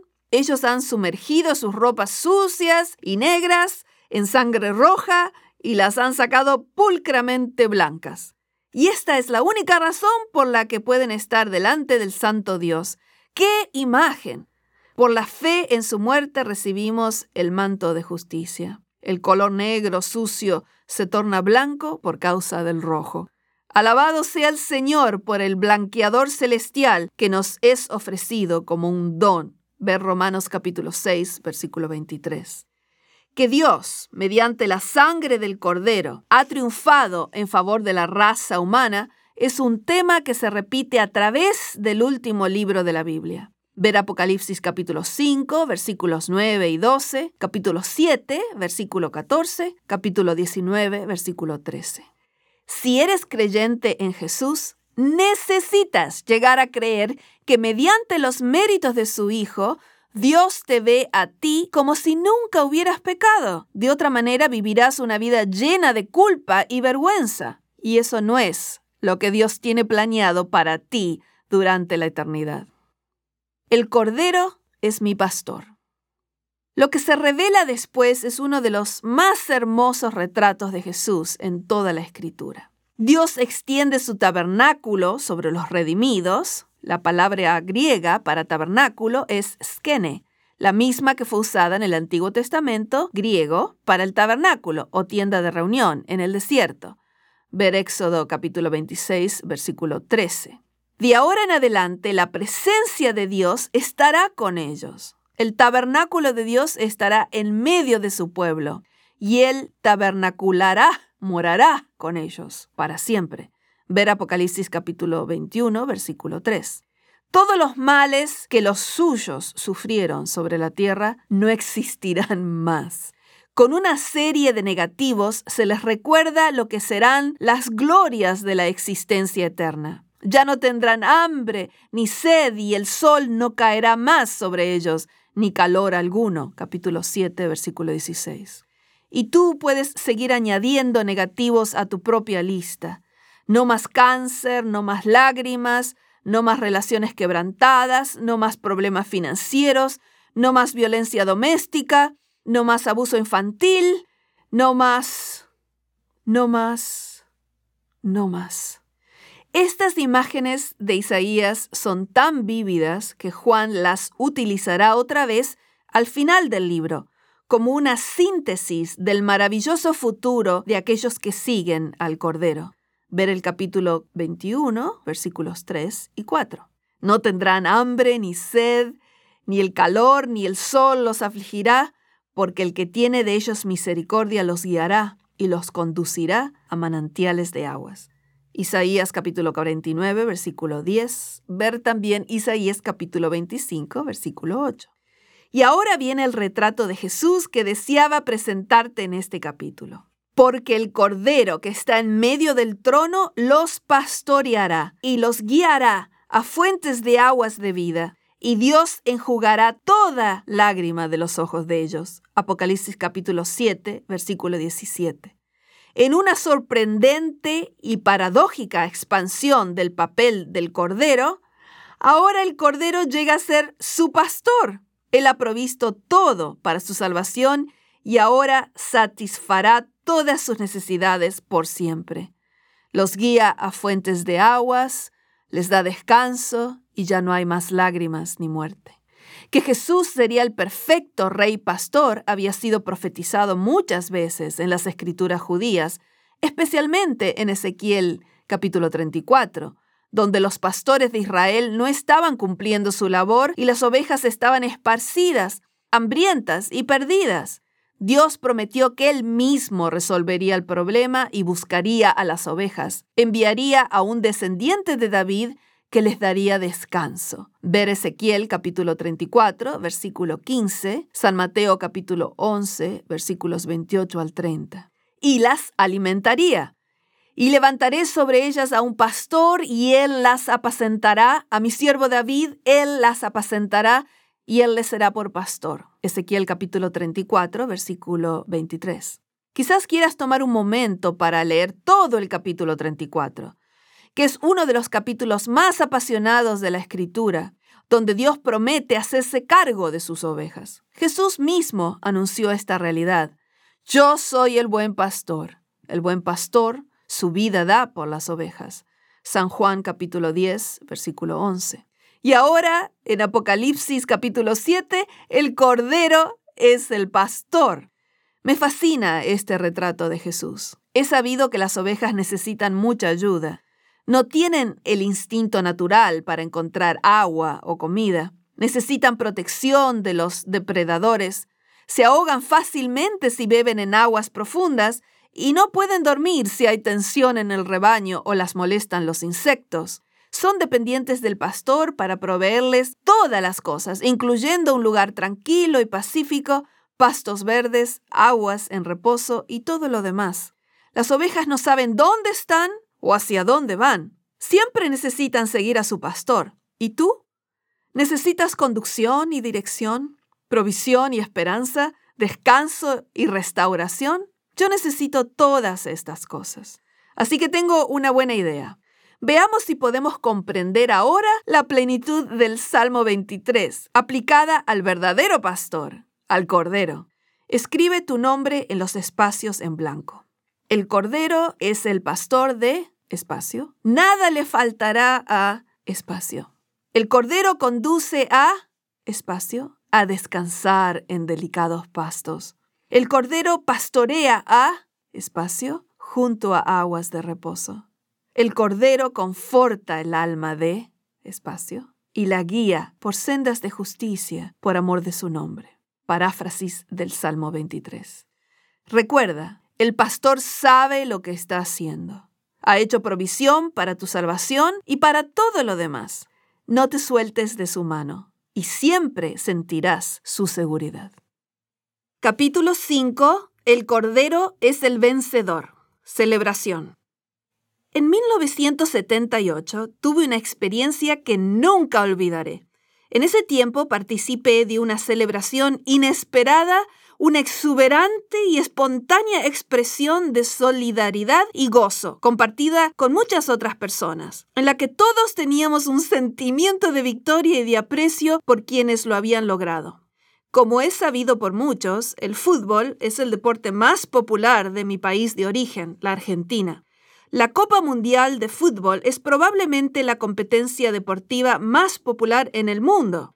Es como los Juegos Olímpicos, solo que todas las naciones participantes compiten en un solo deporte, el fútbol.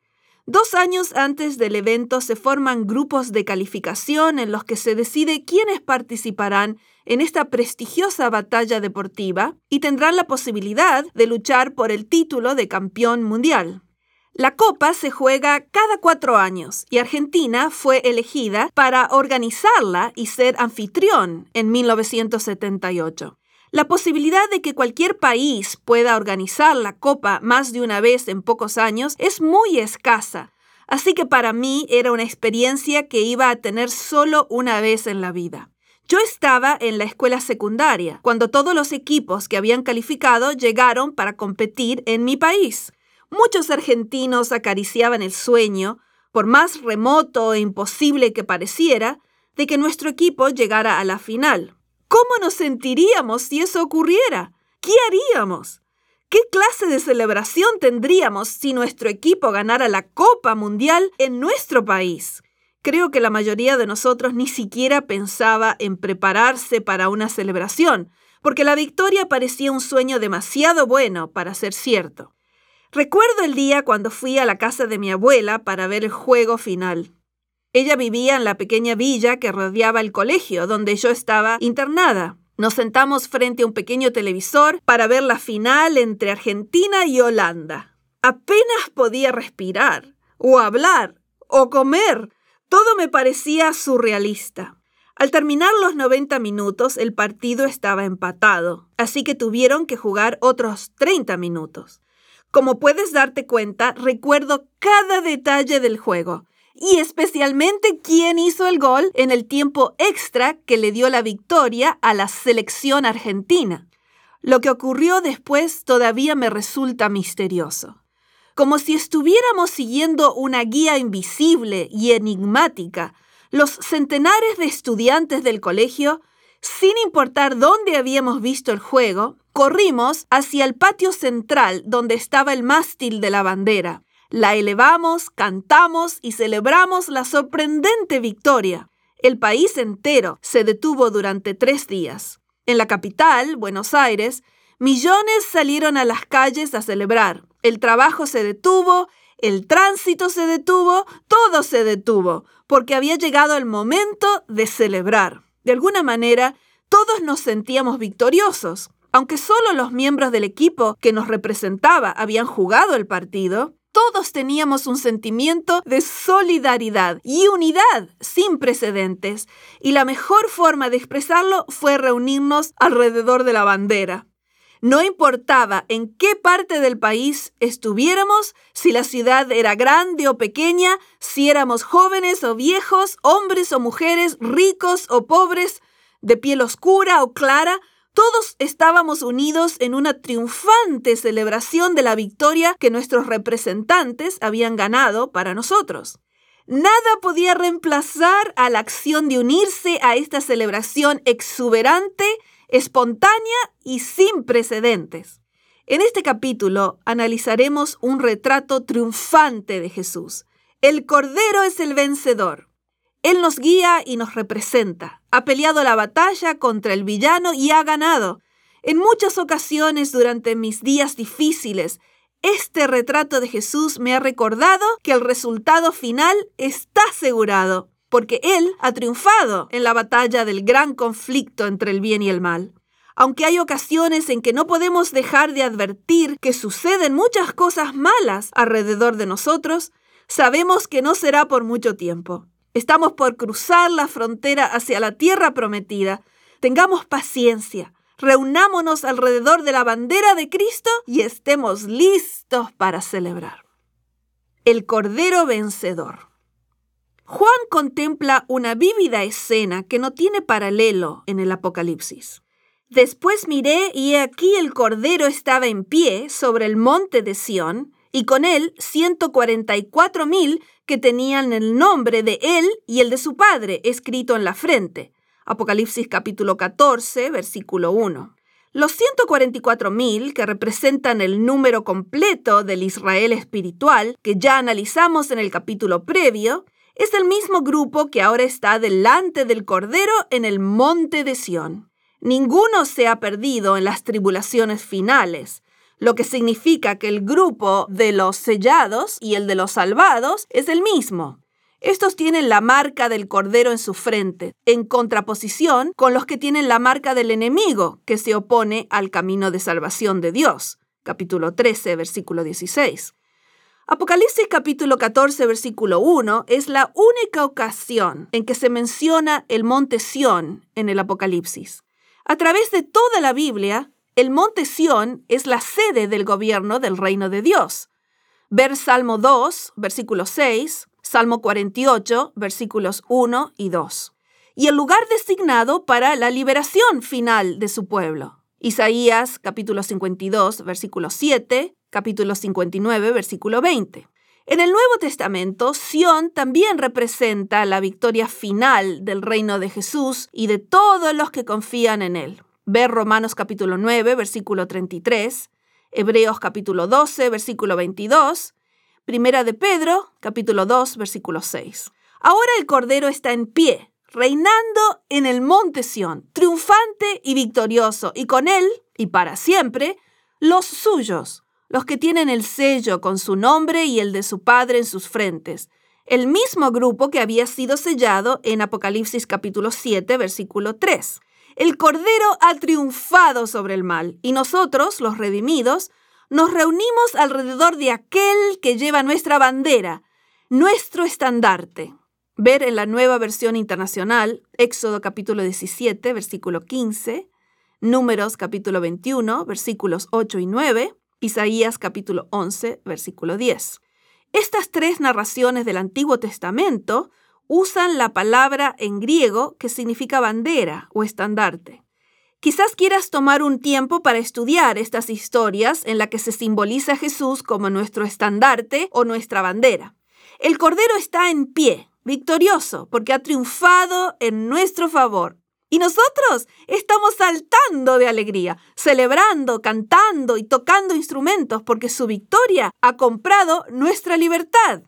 La celebración llega a ser tan grandiosa y exuberante que Juan la describe con tres frases diferentes. Una no es suficiente. Trata de explicarnos que la celebración suena como y usa tres similitudes, algo que se parece a lo que él está oyendo, algo como el estruendo de muchas aguas, como un trueno poderoso y como arpas y oí una voz del cielo como estruendo de muchas aguas y como sonido de un gran trueno, y la voz que oí era como de arpistas que tocaban sus arpas. Apocalipsis capítulo 14, versículo 2. Pues bien, tengo que decirte que yo voy a ser una de las que van a producir una gran cantidad de ruido. Probablemente Juan, en su visión, escuchó mis aleluyas y le sonaba como un gran trueno o un tsunami y todos nosotros, los redimidos, extremadamente gozosos y emocionados, comenzamos a cantar un cántico nuevo, que es solo nuestro, porque nadie más puede cantarlo, porque es el cántico de los redimidos. Y cantaban un cántico nuevo delante del trono y delante de los cuatro seres vivientes y de los ancianos, y nadie podía aprender el cántico sino aquellos 144 mil. Versículo 3. En contraste con otras escenas de adoración en el Apocalipsis, donde todos los seres están adorando y cantando en las cortes celestiales, este cántico en particular solo puede ser entonado por los 144 mil. ¿Por qué? Como siempre me alegra que lo hayas preguntado. Y la respuesta está allí, en el texto mismo. Y nadie podía aprender el cántico sino aquellos 144 mil que fueron redimidos de entre los de la tierra. Versículo 3. Esta es la razón. Somos los únicos que podemos cantar el cántico de la redención porque cuenta una historia que nadie más puede contar y la cantaremos de todo corazón. El Cordero reina, el Cordero reina. Estoy muy contenta de que Dios eligiera mostrarle a Juan este retrato especial de Jesús como vencedor. Estoy segura de que a los creyentes del primer siglo, así como a nosotros dos mil años más tarde, este cuadro de Jesús nos da consuelo y conforta nuestra alma cuando la oscuridad nos rodea. Así como ocurría con el niño en la introducción de este libro, a veces escuchamos o miramos las noticias y nos parece que el villano está ganando.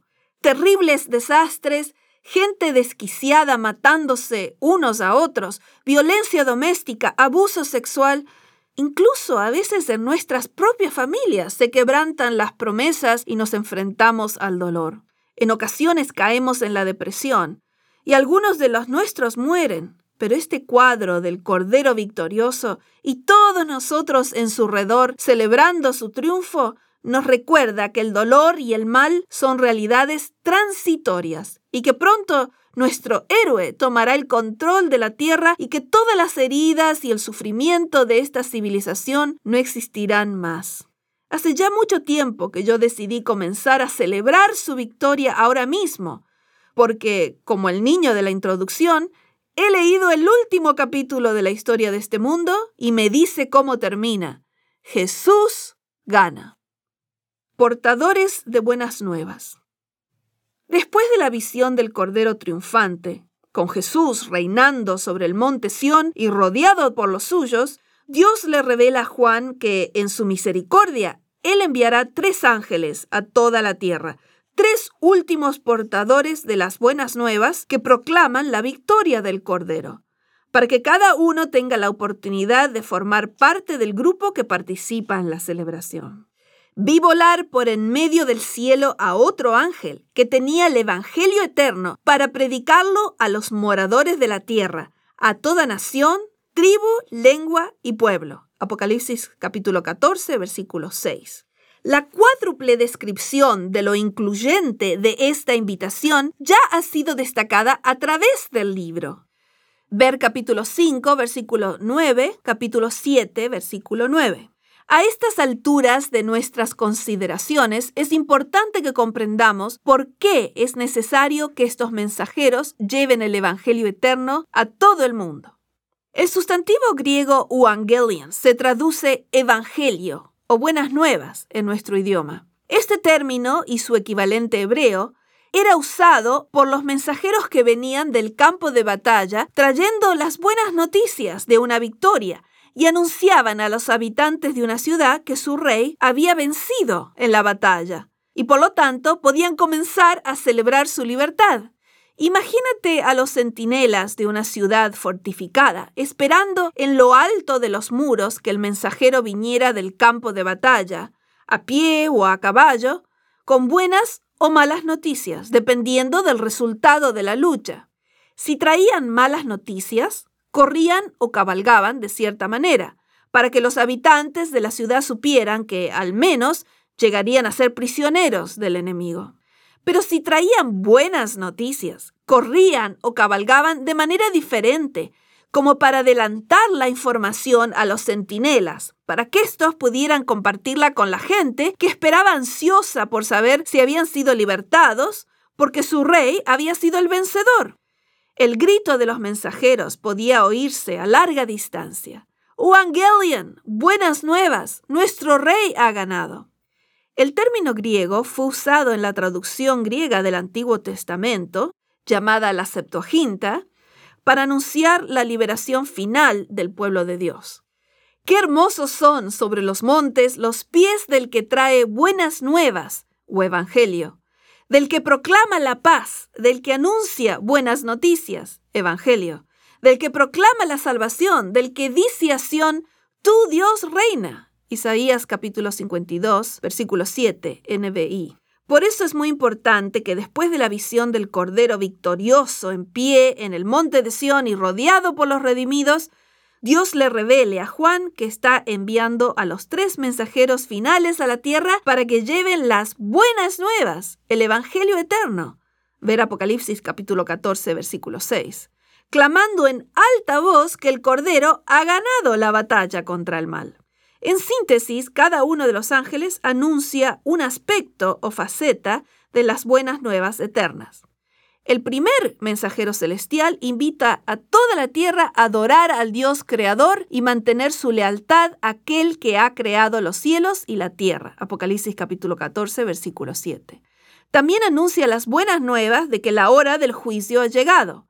Para algunos, juicio suena como malas noticias, pero para los creyentes en Jesús son buenas noticias, porque ellos ya han sido juzgados cuando a Jesús le llegó su hora en la cruz. Los redimidos ya han sido justificados por la fe. Ver Romanos capítulo 3, versículos 23 al 26, capítulo 8, versículo 1. A través de todo el libro de Apocalipsis vemos que una y otra vez los redimidos le piden a Dios que llame a juicio para vindicar su sangre. Y clamaban a gran voz diciendo, ¿Hasta cuándo, Señor, santo y verdadero, nos juzgas y vengas nuestra sangre en los que moran en la tierra? Apocalipsis capítulo 6, versículo 10. El juicio realmente son buenas noticias para los salvados y Dios es plenamente vindicado. El segundo ángel, Apocalipsis capítulo 14, versículo 8, anuncia que el sistema satánico que se oponía a Dios ha colapsado. El Cordero ha ganado, Babilonia ha caído, la primera vez que el concepto de Babilonia como un sistema de orgullo y confusión se menciona en la Biblia es en Génesis capítulo 11, versículo 9. Ver también Génesis capítulo 10, versículo 10. Cuando los habitantes de la tierra decidieron oponerse a Dios y crear su propio sistema de salvación para encontrar la forma de salvarse a sí mismos. Así que Babilonia siempre ha representado arrogancia y confusión, incluso en el tiempo de los profetas. Ver Daniel capítulo 4. Este concepto de Babilonia puede encontrarse también dentro de la misma iglesia, cuando la gente busca una forma de salvarse por su cuenta, tal vez confiando en sus buenas obras en lugar de lavar sus ropas en la sangre del cordero. En Apocalipsis, ambos, el bien y el mal, están representados por una ciudad. El sistema de Dios está representado por la Nueva Jerusalén o el monte Sión. El sistema del mal está representado por Babilonia. Así que el segundo mensajero que trae buenas nuevas anuncia que la capital del sistema del mal y del dragón ha caído, ha colapsado, finiquitado, concluido. Jesús ganó. El tercer portavoz de buenas nuevas, Apocalipsis capítulo 14, versículos 9 al 12, le advierte a cada uno que Dios conoce a los suyos y que no puedes sentarte en el medio del muro sin decidirte. O tienes la señal del cordero en tu frente o tienes la otra marca del campo enemigo. Si confías en el cordero, estás seguro. Sí, tienes que estar seguro que si confías en la sangre del cordero, Dios te ha sellado con una estampa que dice, eres mío. Resulta claro que tú puedes comprometerte a ser leal a Dios y sus mandamientos porque por la fe confías en los méritos de Jesús, quien ha ganado la victoria en tu favor. Apocalipsis capítulo 14, versículo 12. Cuán hermosos son los pies de estos mensajeros que traen buenas nuevas a los redimidos, que traen alegres nuevas, que publican salvación y que le dicen a Sión, tu Dios reina, el Cordero gana. Paráfrasis de Isaías capítulo 52, versículo 7. ¿El cántico otra vez? Después que los últimos portadores de buenas nuevas han sido enviados a cada nación de la tierra con el Evangelio eterno que ofrece salvación solo mediante la sangre del Cordero, entonces viene el fin, como lo profetizó el mismo Jesús. Y será predicado este Evangelio del reino en todo el mundo, para testimonio a todas las naciones. Y entonces vendrá el fin. San Mateo capítulo 24, versículo 14. Juan ve siete ángeles que tenían las siete plagas postreras. Apocalipsis capítulo 15, versículo 1. El fin ha llegado. Cuando oímos de plagas, inmediatamente nos acordamos de Egipto y el Éxodo, cuando Dios liberó a su pueblo del malvado opresor enviándole las plagas. Ver Éxodo capítulos 7 al 11 donde la majestuosa confrontación entre el Dios de Israel y los dioses de los egipcios terminó con estos últimos siendo derrotados al sufrir cada una de las plagas. Y lo más importante, el pueblo de Israel, esclavizado por los egipcios, debía prepararse para la plaga final, la de la muerte, asegurándose que estaban cubiertos por la sangre del Cordero Pascual. Ver Éxodo capítulos 12 y 13. De esa manera estarían seguros. Y Moisés convocó a todos los ancianos de Israel y les dijo, sacad y tomaos corderos por vuestras familias y sacrificad la Pascua, y tomad un manojo de hisopo y mojadlo en la sangre que estará en un lebrillo, y untad el dintel y los dos postes con la sangre que estará en el lebrillo, y ninguno de vosotros salga de las puertas de su casa hasta la mañana porque Jehová pasará hiriendo a los egipcios, y cuando vea la sangre en el dintel y en los dos postes, pasará Jehová aquella puerta y no dejará entrar al heridor en vuestras casas para herir. Éxodo capítulo 12 versículos 21 al 23. Esta era la señal de Dios de que ellos eran suyos, porque habían confiado en la sangre del cordero. En el Apocalipsis, aquellos que han lavado sus ropas en la sangre del Cordero Pascual, que es Jesús, ver 1 de Corintios capítulo 5 versículo 7, ahora tienen su nombre escrito en sus frentes. Apocalipsis capítulo 7 versículo 3, capítulo 14 versículo 1. ¿Te imaginas estar listos para la liberación? Habían esperado 400 años para ser libres de la esclavitud en Egipto y nosotros hemos estado esperando durante miles de años para ser liberados de este mundo de pecado y maldad. Ya tú sabes qué ocurrió después. Probablemente has visto películas acerca de la apertura milagrosa del Mar Rojo, como parte de la gloriosa historia de la conducción de Dios a su pueblo hacia la tierra prometida. Pero antes de seguir adelante, detengámonos por un momento para considerar la celebración después de haber cruzado el mar. Es un cántico de liberación y gozo. Menciona al Señor, Yahweh, muchas veces, porque ellos saben que han sido redimidos, no por su propio poder o habilidad, sino por la intervención de Dios mediante la sangre del Cordero. Espero que puedas tomar un momento para leer todo el cántico en Éxodo 15. En la mayoría de las versiones bíblicas, a este cántico de liberación se lo llama el cántico de Moisés. El cántico destaca la poderosa mano de Jehová, que logró redimir a su pueblo. Condujiste en tu misericordia a este pueblo que redimiste, lo llevaste con tu poder a tu santa morada. Éxodo capítulo 15, versículo 13. ¿Qué celebración debe haber sido esa? Cuán elevadas sus voces, cuán exuberantes sus danzas y vibrantes sus instrumentos. Es fácil celebrar, como lo fue para mí en 1978, cuando todo ha pasado, estás del otro lado y te asombra la victoria. Tal es la belleza y la novedad de la narración de Apocalipsis 15.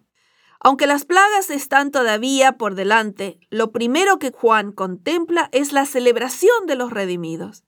Me encanta.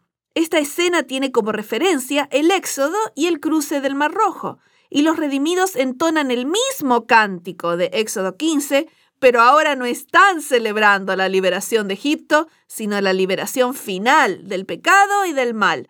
¡Viva, viva! Juan la describe de esta manera.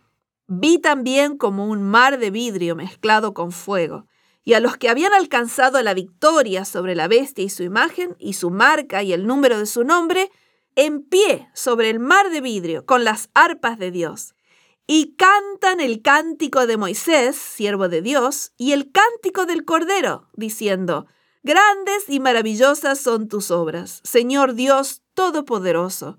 Justos y verdaderos son tus caminos, Rey de los santos. ¿Quién no te temerá, oh Señor, y glorificará tu nombre? Pues solo tú eres santo, por lo cual todas las naciones vendrán y te adorarán, porque tus juicios se han manifestado. Apocalipsis capítulo 15, versículos 2 al 4. El cántico de Moisés también es el cántico del Cordero. Sí, el Cordero es el redentor triunfante, mayor que Moisés.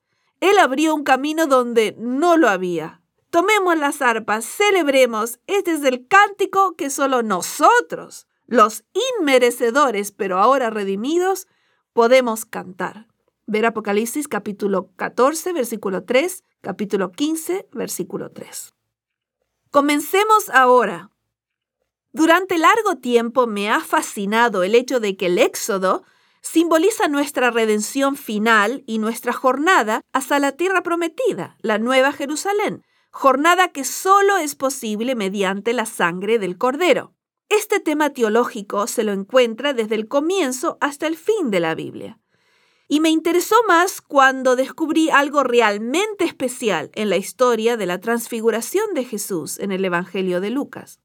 Cuando Moisés y Elías, los representantes de la ley y los profetas, hablan con él acerca de la proximidad de su muerte en Jerusalén, la traducción literal de sus palabras en el griego original es tan sorprendente que te invito a sentarte, si estabas en otra posición, para leerla.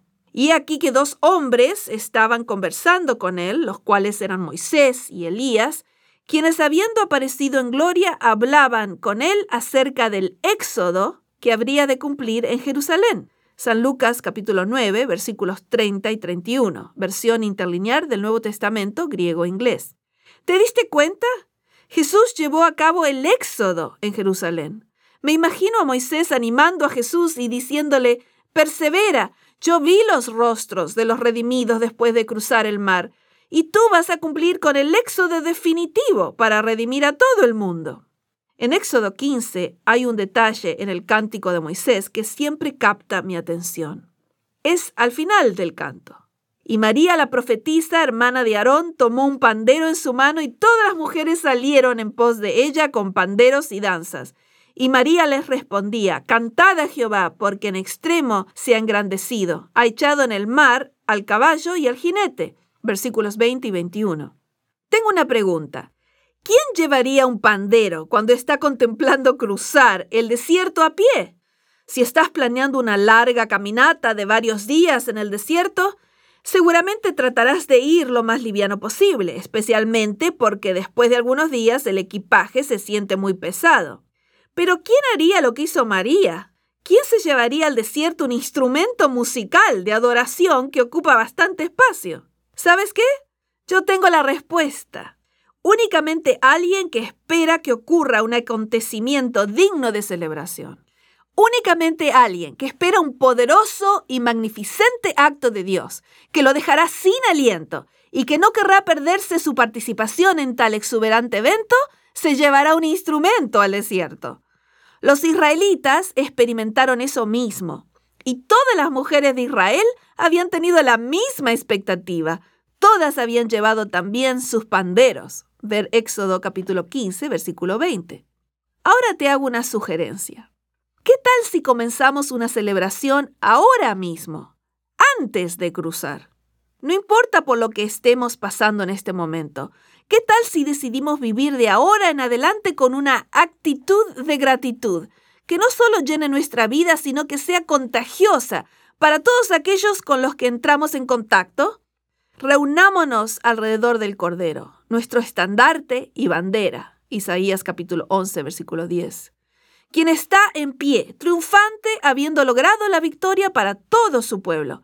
Y comencemos a celebrar y cantar ahora mismo. El Cordero es el vencedor porque ha realizado el éxodo. San Lucas capítulo 9, versículo 31. En Jerusalén, hace dos mil años. Estamos por entrar en la tierra prometida Preparemos los instrumentos musicales y la alabanza de nuestras voces. ¿Qué te parece si comenzamos a cantar ahora y continuamos hasta la eternidad? Únete conmigo para cantar el cántico glorioso de los redimidos. ¿Listos? Un, dos, tres. Comprado con sangre por Cristo, gozoso al cielo yo voy. Librado por gracia infinita, cual hijo en su casa estoy. Por Él, por Él, comprado con sangre yo soy.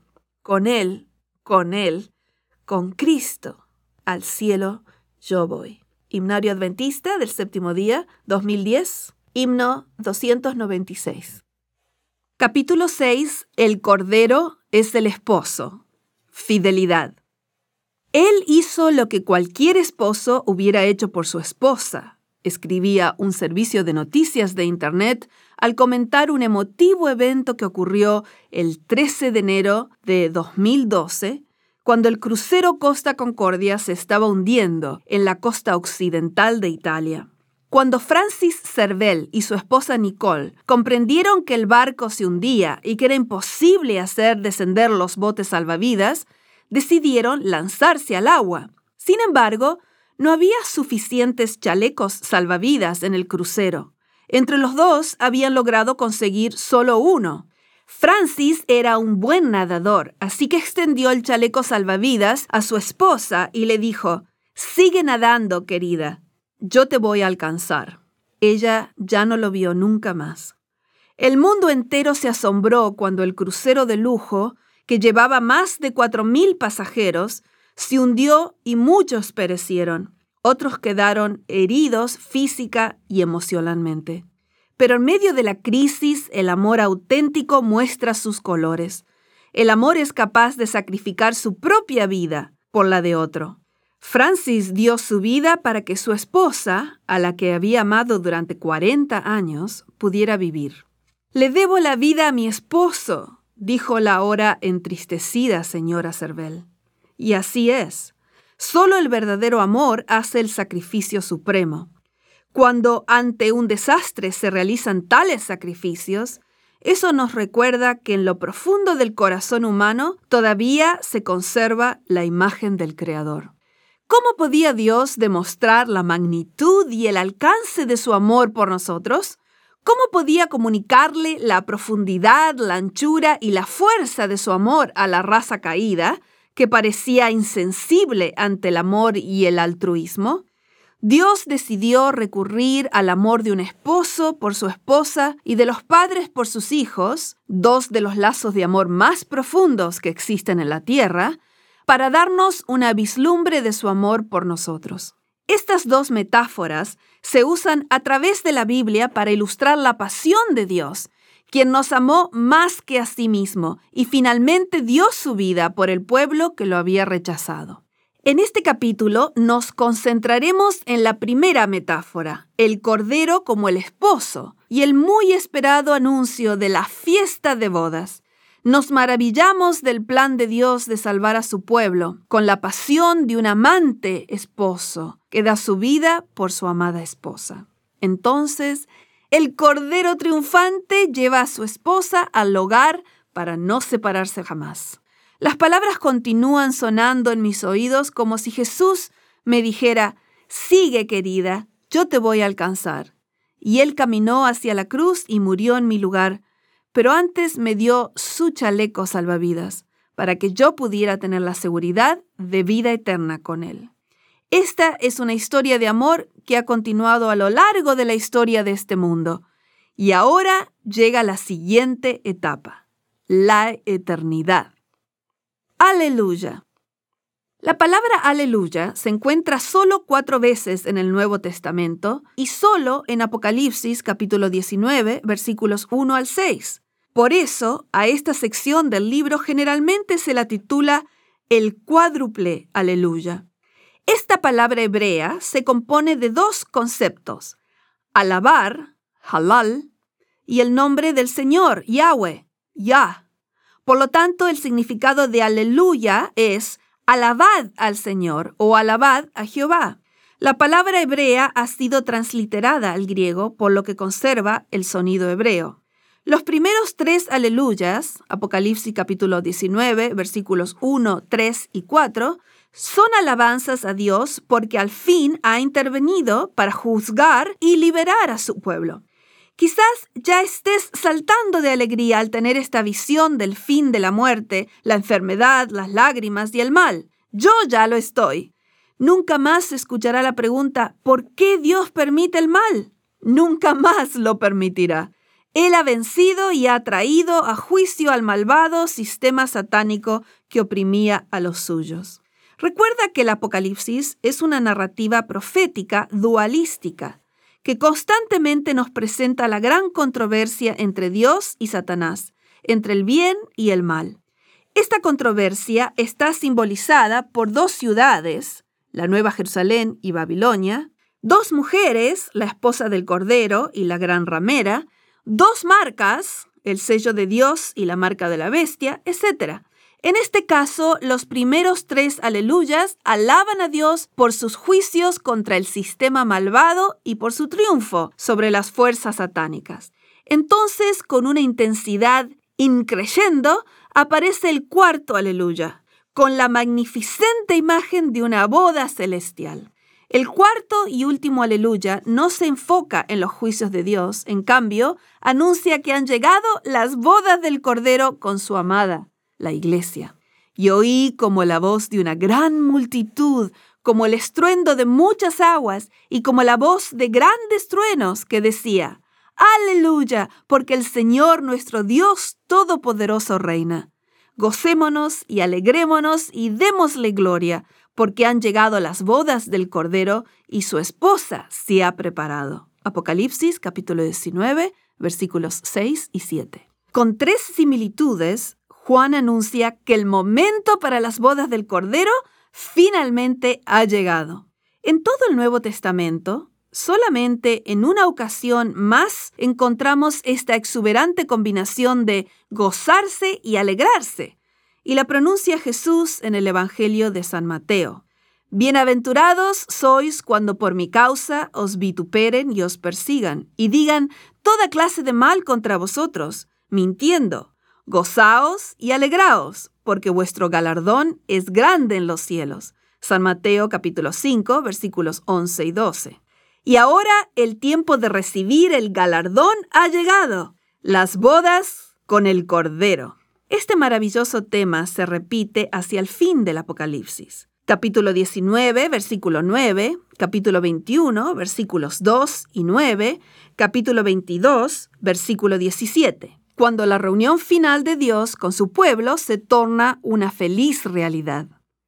La metáfora de Israel como la esposa de Dios fue usada a través de las escrituras judías. Ver Isaías capítulo 54, versículo 6, capítulo 61, versículo 10, capítulo 62, versículo 5, Jeremías capítulo 2, versículo 32, Ezequiel capítulo 16, versículo 8, Oseas capítulo 2, versículos 14 al 20. Y también fue usada en los evangelios, como la reunión de Jesús con su esposa en el segundo advenimiento.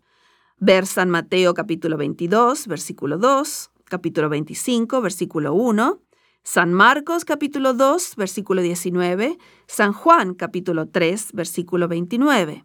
Ahora el tiempo ha llegado. Las invitaciones han sido enviadas y se hace el glorioso anuncio. Bienaventurados los que son llamados a la cena de las bodas del Cordero. Apocalipsis capítulo 19, versículo 9. Pero antes de dirigirnos a la cena de bodas, conozcamos un poco mejor al esposo el esposo fiel. El que ama no se desanima fácilmente. Tampoco lo hizo Dios cuando sus amados eligieron separarse de él en el jardín del Edén. Ver Génesis 3. Cuando se produjo la crisis, él le habló al diablo, la serpiente antigua, ver Apocalipsis capítulo 12, versículo 9, en presencia de Adán y Eva, y le dijo que ese no era el final, que aún a costa de su vida él no los abandonaría. Esta es la primera vez que se expresa la realidad del amor eterno en la Biblia. Y pondré enemistad entre ti y la mujer, entre tu simiente y la simiente suya. Esta te herirá en la cabeza y tú le herirás en el calcañar. Génesis capítulo 3, versículo 15. Dios tenía un plan. Les daría sus salvavidas a sus amados. Aunque estarían separados por un tiempo debido a que ahora los seres humanos eran mortales y habían perdido el paraíso, ver Génesis capítulo 3, versículo 24, Dios cargaría sobre sí mismo la muerte de ellos para que pudieran estar otra vez juntos, esta vez para siempre. Él rehusó pasar la eternidad sin su amada esposa. Él no solo sería su creador, sino también su redentor. Él nadaría en lugar de ella y en el proceso moriría por ella. Y esto nos trae a uno de los más fascinantes temas de las escrituras, el Goel. Creo que una vez que comprendemos ese concepto presentado desde el Génesis hasta el Apocalipsis, comenzamos a comprender el plan de salvación. Goel es una palabra hebrea que significa pariente redentor. El pariente más cercano podía hacer varias cosas por su querido familiar que nadie más podía hacer. Vamos a dedicar más tiempo a este tema en el siguiente capítulo. Por ejemplo, el Goel podía redimir a un pariente que se había vendido a sí mismo como esclavo. Levítico capítulo 25, versículos 47 al 54. Podía ponerlo en libertad también el Goel podía redimir la propiedad que había sido entregada por un pariente pobre. Levítico capítulo 25, versículos 25 al 34. Y el Goel era quien debía casarse con la viuda de un pariente que había muerto sin descendientes, a fin de proveer para la viuda y asegurarse que el linaje de la familia continuara, acto que quitaría su vergüenza. Deuteronomio capítulo 25, versículos 5 y 6. El libro de Ruth fue escrito con este concepto en mente. Toma un momento para leerlo. Es una fascinante historia de amor. Cuando Noemí y Ruth enviudaron y volvieron a Belén desprovistas de todo, descubrieron que Booz era su Goel. Ruth capítulo 2, versículo 20. Y se regocijaron. Ruth le pidió a él que la tomara bajo su cuidado y proveyera para ella. Yo soy Ruth, tu sierva extiende el borde de tu capa sobre tu sierva, por cuanto eres pariente cercano. Goel. Ruth capítulo 3, versículo 9. Él lo hizo y con ello quitó su vergüenza. Llegó a ser su redentor. Esto es lo que hizo Dios. Cuando Él nos creó a su imagen, se comprometió a cumplir un plan de rescate porque Él es nuestro pariente más cercano. Él es nuestro Goel y nosotros somos sus amados. Esta palabra llega a ser un nombre descriptivo para Dios, que se traduce como redentor en nuestras Biblias. Ver Isaías capítulo 63, versículo 16.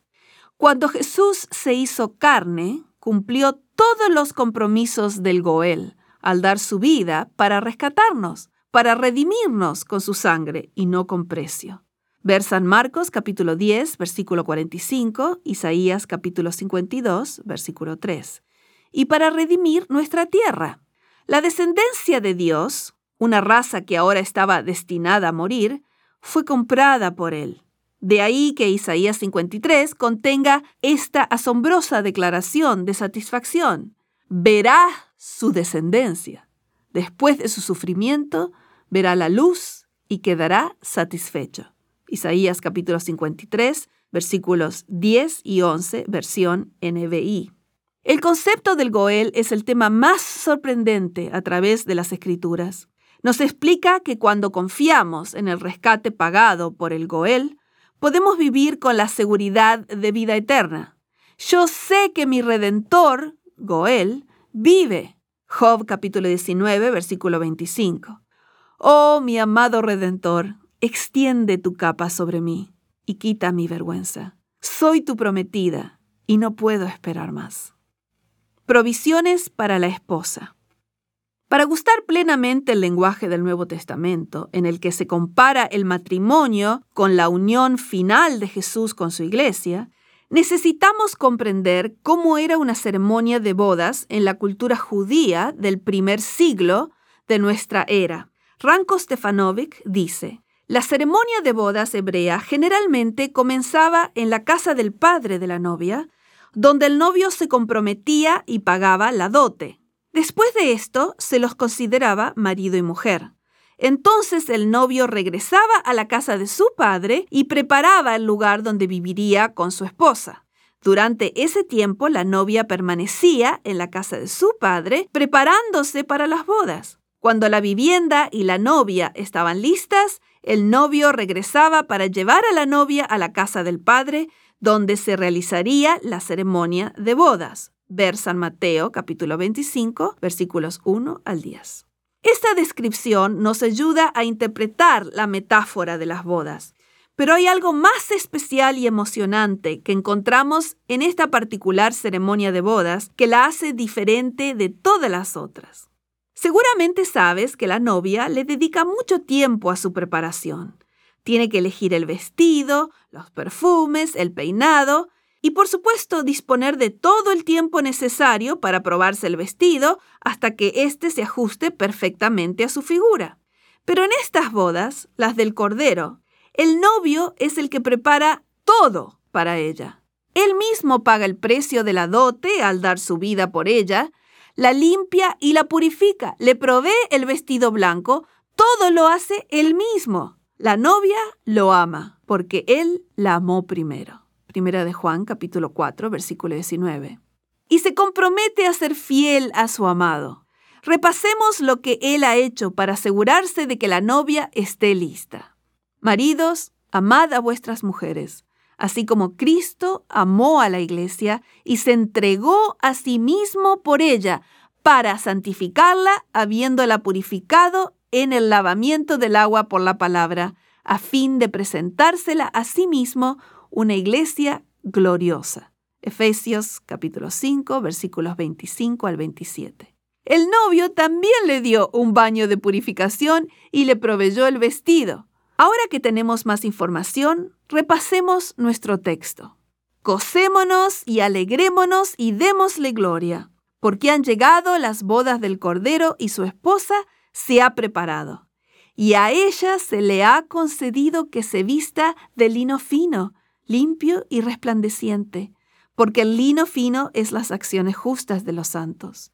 Y el ángel me dijo, escribe, bienaventurados los que son llamados a la cena de las bodas del Cordero. Y me dijo, estas cosas son palabras verdaderas de Dios. Apocalipsis capítulo 19, versículos 7 al 9. En contraste con la vestimenta de la ramera, ver Apocalipsis capítulo 17, versículo 4, capítulo 18, versículo 16, a la esposa se le concede vestirse de lino fino, limpio y brillante. Capítulo 19, versículo 8. Es muy importante saber que es Dios quien toma la iniciativa para proveerle a la esposa el vestido de bodas. En contra de la teología expuesta en todo el libro de Apocalipsis, algunos han tratado de interpretar la frase que sigue de una manera legalista, como si las acciones de los santos fueran meritorias para la salvación. Y a ella se le ha concedido que se vista de lino fino, limpio y resplandeciente, porque el lino fino es las acciones justas de los santos. Versículo 8.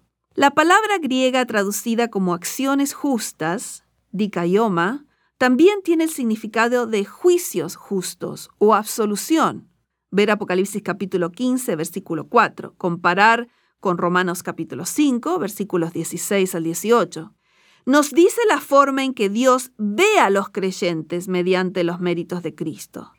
León Morris dice, las dicayomata, plural, les fueron dadas a los santos, no fueron provistas por los santos. Así que no importa cómo la palabra sea traducida, resulta claro que el vestido limpio y resplandeciente de la esposa ha sido lavado en la sangre del cordero. Ver Apocalipsis capítulo 7, versículos 9 y 14. El ofrecimiento de Cristo de comprar vestiduras blancas ya ha sido hecho al comienzo del libro, capítulo 3, versículo 18, a la iglesia de la Odisea. Ahora, aquellos que eligieron la justicia de Cristo en lugar de la suya, son vestidos de lino fino. Ranko Stefanovic dice, Juan declara que a la esposa del Cordero se le ha concedido que se vista de lino fino, limpio y resplandeciente. El hecho de que se le ha concedido que se vista de lino fino indica que no fueron sus propias acciones justas las que hicieron una vestimenta de obras meritorias de justicia propia. Las vestiduras blancas no se hacen ni se ganan, solo son provistas por Cristo y dadas al pueblo redimido de Dios. Las acciones justas son el regalo de Cristo a los suyos. Después de explicar lo que la esposa estará vistiendo, la cuarta bienaventuranza, de un total de siete, es anunciada. Y el ángel me dijo, escribe, bienaventurados los que son llamados a la cena de las bodas del Cordero. Y me dijo, estas son palabras verdaderas de Dios. Apocalipsis capítulo 19, versículo 9. Sí, somos bienaventurados, bienaventurados, mendigos invitados a la fiesta final y eterna. Eso es lo que somos. Bienaventurados es una expresión que me parece un poco limitada. Locos de contentos y exuberantemente gozosos serían mejores traducciones. O quizás, mejor aún, maravillados. Retrato que nos deja sin aliento. Hace unos pocos años celebramos las bodas de oro de mis padres. Fue una ocasión extremadamente gozosa. A la entrada del salón de la fiesta había una exposición con varios artículos. Estaban las copias ampliadas de las primeras fotos que ellos intercambiaron. Tenían unos 13 años cuando comenzaron su amistad especial. Recuerdos de la fiesta de bodas, algunos regalos que recibieron y la parte superior del vestido de bodas de mi madre. En algunos de los videos que puedes mirar en nuestro sitio de internet, jesús101.tv, podrás ver algunas fotos de su casamiento. En las fotos mi madre lucía magnífica y mi padre tenía ojos chispeantes cuando le tomaron una foto dentro del auto de recién casados. Parecía decir, de ahora en adelante ella es mía, toda mía. Se los veía tan encariñados y enamorados. Todos estos recuerdos son especialmente queridos porque por la gracia de Dios y el amor que se han manifestado, cada uno de ellos logró sobrevivir a tres cánceres por varios años. Muchas gracias por las oraciones que se han elevado en favor de ellos en estos últimos años.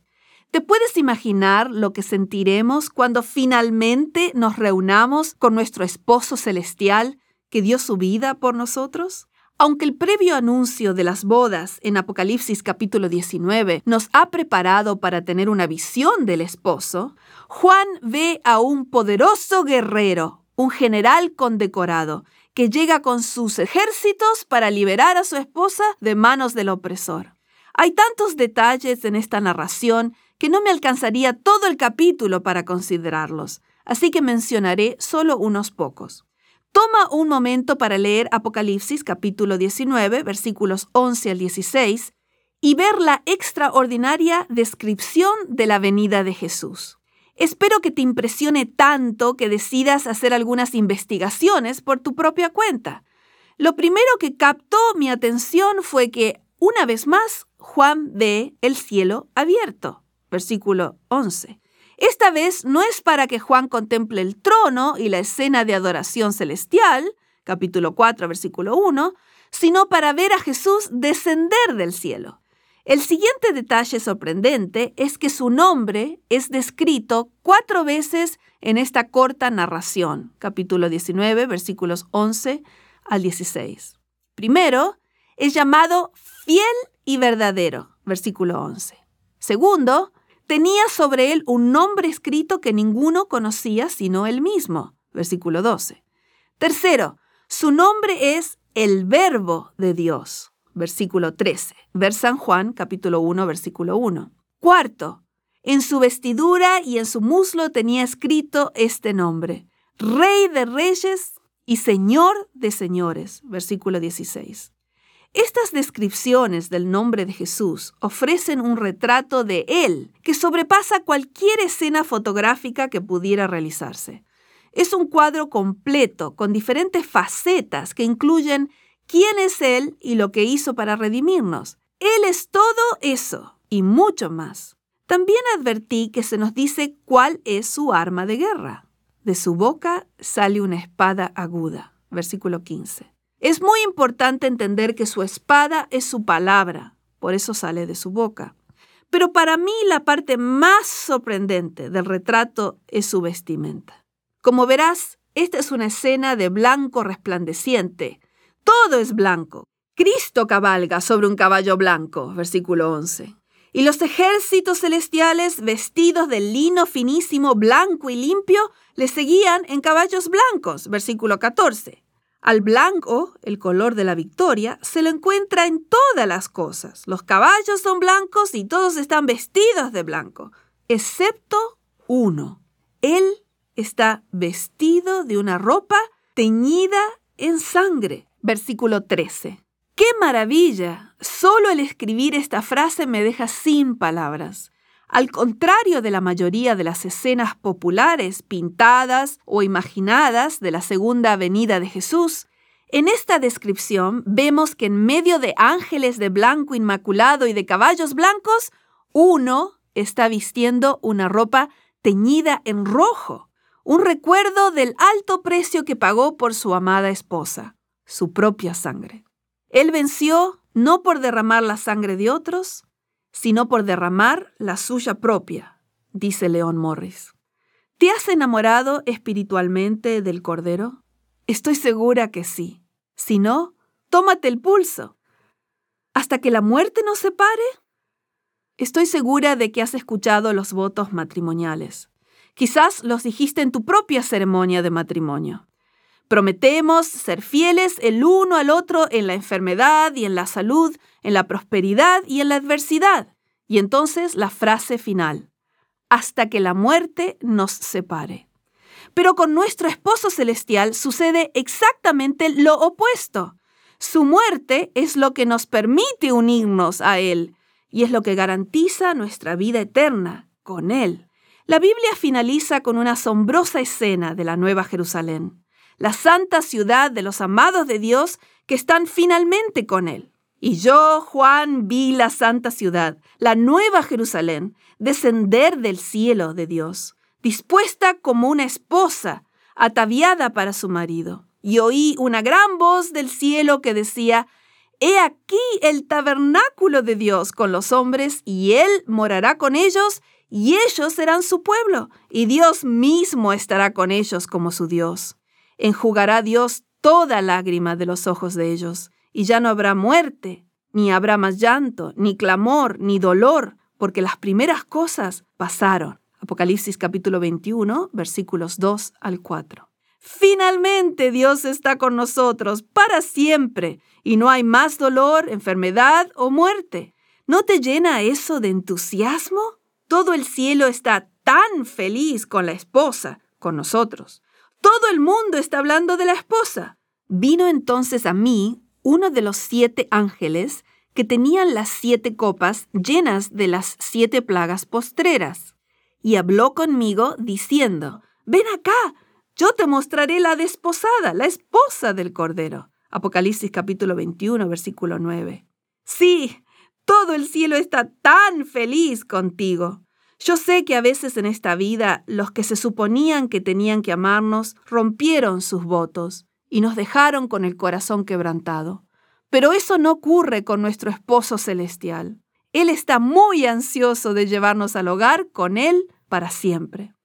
¿Recuerdas cuán feliz estabas al ver a tu novia recorrer el pasillo central de la iglesia y luego de la boda, la ansiedad que tenías de que terminara la fiesta para poder llevarla finalmente a tu hogar, a tu nuevo hogar, para vivir juntos por el resto de sus vidas?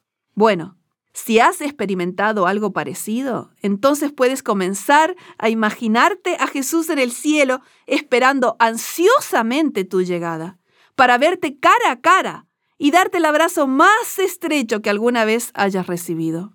Yo ya no puedo esperar. La esposa del Cordero ansía el fin de la espera. Así que la esposa extiende una invitación a cada uno para que venga.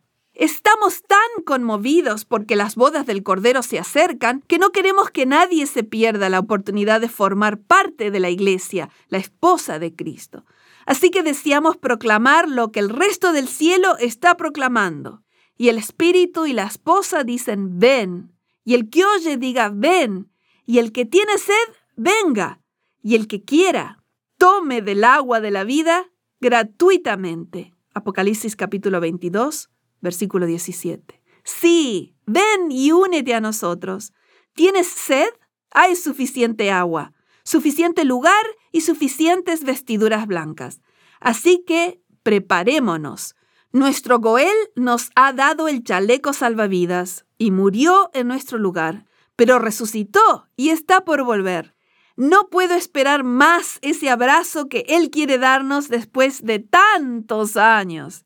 Y ya escucho la marcha nupcial. Aquí viene el esposo. Ciertamente vengo en breve. Amén. Sí, ven, Señor Jesús. Apocalipsis capítulo 22, versículo 20. Capítulo 7. El Cordero es el principio y el fin. Restauración. El primero de noviembre de 2010, Brian David Mitchell, quien había sido declarado competente para enfrentar un juicio el primero de marzo del mismo año, fue llevado ante el juez. Mitchell era el principal sospechoso de haber secuestrado el 5 de junio de 2002 a la jovencita Elizabeth Smart. Este caso me fascinó desde el comienzo. He mirado muchos noticieros y videos de este secuestro. Elizabeth fue raptada desde su cama en Salt Lake City a la edad de 14 años. Ed Smart, su padre, fue al canal de televisión local esa mañana y le imploró al secuestrador que le devolviera a su hijita. Después de nueve meses, el 12 de marzo de 2003, Elizabeth fue encontrada a unos 30 kilómetros de su hogar. Durante esos nueve meses de búsqueda, toda la ciudad se vistió de cintas azules esperando su regreso. Todos oraban y esperaban. Finalmente llegó el día cuando alguien reconoció a Brian Mitchell basado en un dibujo del posible secuestrador. Mitchell estaba acompañado de dos mujeres. Una de ellas era Elizabeth Smart. Elizabeth, ahora una adulta, dio su testimonio en la Corte Federal de los Estados Unidos el primero de octubre de 2009. Me sentí aliviada y agradecida cuando encontraron a Elizabeth. Sentí profunda emoción al ver las señales colocadas en todas partes de la ciudad que celebraban su regreso. Los centros comerciales no anunciaban sus productos en los carteles públicos, sino que en esto se leía Elizabeth, bienvenida a casa. Yo sentía algo especial cuando leía esos carteles, tal vez porque ese es también mi nombre. Muchas veces me vino a la mente el día cuando me encuentre con mi Creador y Redentor. Me imaginé muchos carteles en el cielo con la misma inscripción, Elizabeth, bienvenida a casa. Cuando Elizabeth fue rescatada, me emocionaron profundamente los sentimientos y las declaraciones del padre. Una de ellas fue su respuesta a un periodista que le pidió que describiera los primeros momentos cuando supo con certeza que Elizabeth estaba viva. ¿Cómo se puede describir tal escena? Él dijo que mientras se encontraba en un auto de la policía con Elizabeth en sus brazos, llamó a su esposa y sollozaba mientras relataba al periodista el diálogo con su esposa. No vas a creer esto. Elizabeth está viva y está aquí en mis brazos. Entonces declaró, así como fue absolutamente horrible cuando me la quitaron, es absolutamente maravilloso tenerla otra vez en casa es lo más maravilloso que hemos experimentado. Cuando concluyó la entrevista, me imaginé a Dios comentando acerca de nosotros.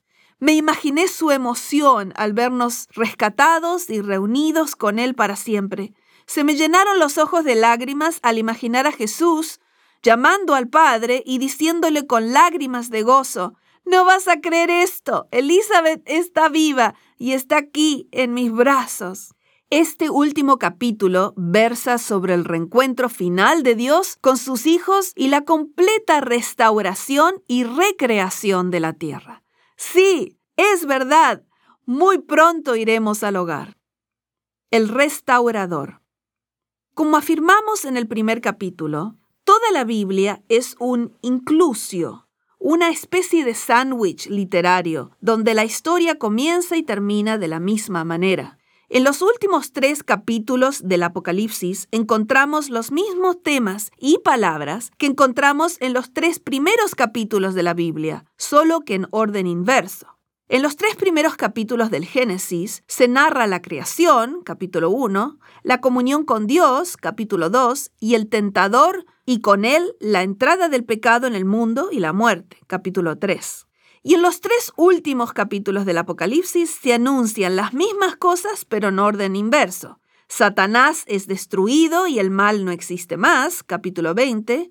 Dios mora nuevamente con sus hijos, tiene comunión con ellos para siempre, y no hay más muerte, llanto, clamor o dolor, porque las primeras cosas pasaron, capítulo 21. Finalmente, la tierra es recreada, capítulo 22. La mayor parte del libro de Apocalipsis anuncia con gran emotividad el momento en que el Cordero viene a buscarnos para estar con Él. ¿Te imaginas el tener que esperar durante mucho, mucho tiempo para ver a tus hijos otra vez? Ed Smart esperó nueve meses para ver nuevamente a su hijita. Dios ha estado esperando mucho más. ¿Puedes imaginar ese momento? El padre de Elizabeth no podía contener las lágrimas cuando relataba el momento en que llamó a su esposa para decirle, no vas a creer esto, Elizabeth está viva y está aquí en mis brazos. Cuando Jesús vino por primera vez a este mundo, lo hizo para pagar nuestro rescate. Su nacimiento y su muerte se narran en los Evangelios. La cruz fue el momento en que nos libertó. Su vida, su muerte y su resurrección perfectas aseguran la vida eterna para todos los que aceptan el pago del rescate en su favor. Intentemos profundizar en el concepto del Goel que presentamos en el capítulo anterior. Se trata de uno de los temas bíblicos más intrigantes, el que fluye a través de todas las escrituras. Al Goel se le designa comúnmente como el pariente redentor. Cuando alguien estaba en crisis y necesitaba ser rescatado, su pariente más cercano podía ayudarlo legalmente. Si un deudor ya no podía hacer frente a sus acreedores, tenía que entregar su propiedad o su herencia, y si ésta no alcanzaba, tenía que venderse como esclavo para pagar su deuda. ¡Qué situación tan terrible! Pero espera, había una luz al final del túnel. El pariente más cercano podía actuar en favor de la víctima. Podía comprar la propiedad y devolvérsela al dueño original, o pagar el rescate y liberar al pariente esclavizado. El pariente más cercano se hacía responsable del que había caído en desgracia. ¿Te imaginas a ti mismo en una condición tan miserable ya que lo habías perdido todo, aún tu libertad, y de repente escuchas que tu pariente redentor viene en camino para rescatarte. ¡Qué maravilla! La palabra hebrea para pariente redentor es Goel. Además de casarse con la viuda para asegurarle descendencia al pariente fallecido, el Goel tenía muchas otras responsabilidades con el pariente en desgracia. Levítico capítulo 25 explica en detalle algunas de las leyes de redención. Estos son algunos ejemplos de las obligaciones del Goel. 1. Redimir a un pariente que se había vendido como esclavo. Levítico capítulo 25, versículos 47 al 54. 2. Redimir la propiedad que había sido entregada por un pariente pobre. Versículos 25 al 34. 3. Vengar la sangre de un pariente asesinado. Goel Hadam. Ver números capítulo 35, versículos 19 al 27. 4. Aparecer en corte para asegurarse de que se le hiciera justicia a su pariente. Ver Proverbios capítulo 23, versículo 11, Jeremías capítulo 50, versículo 34, Salmo 119, versículo 154. ¿Puedes imaginar a una persona en desgracia, sin propiedades, esclavizada o llevada a juicio? ¿Puedes imaginar la desesperación y la angustia que experimentaba? Pero entonces, ¿Puedes visualizar la felicidad y el alivio que sentía al ver a su Goel? Ese es Jesús. Es ahora cuando el asunto se pone realmente bueno. Este tema explica toda la Biblia, desde el Génesis al Apocalipsis. Cuando Dios nos creó a su imagen, también se comprometió a ejecutar un plan de rescate porque Él era nuestro pariente más cercano. Él es nuestro Goel. Se comprometió a ser nuestro rescatador. Desde el mismo comienzo, los conceptos de creación y redención estuvieron vinculados.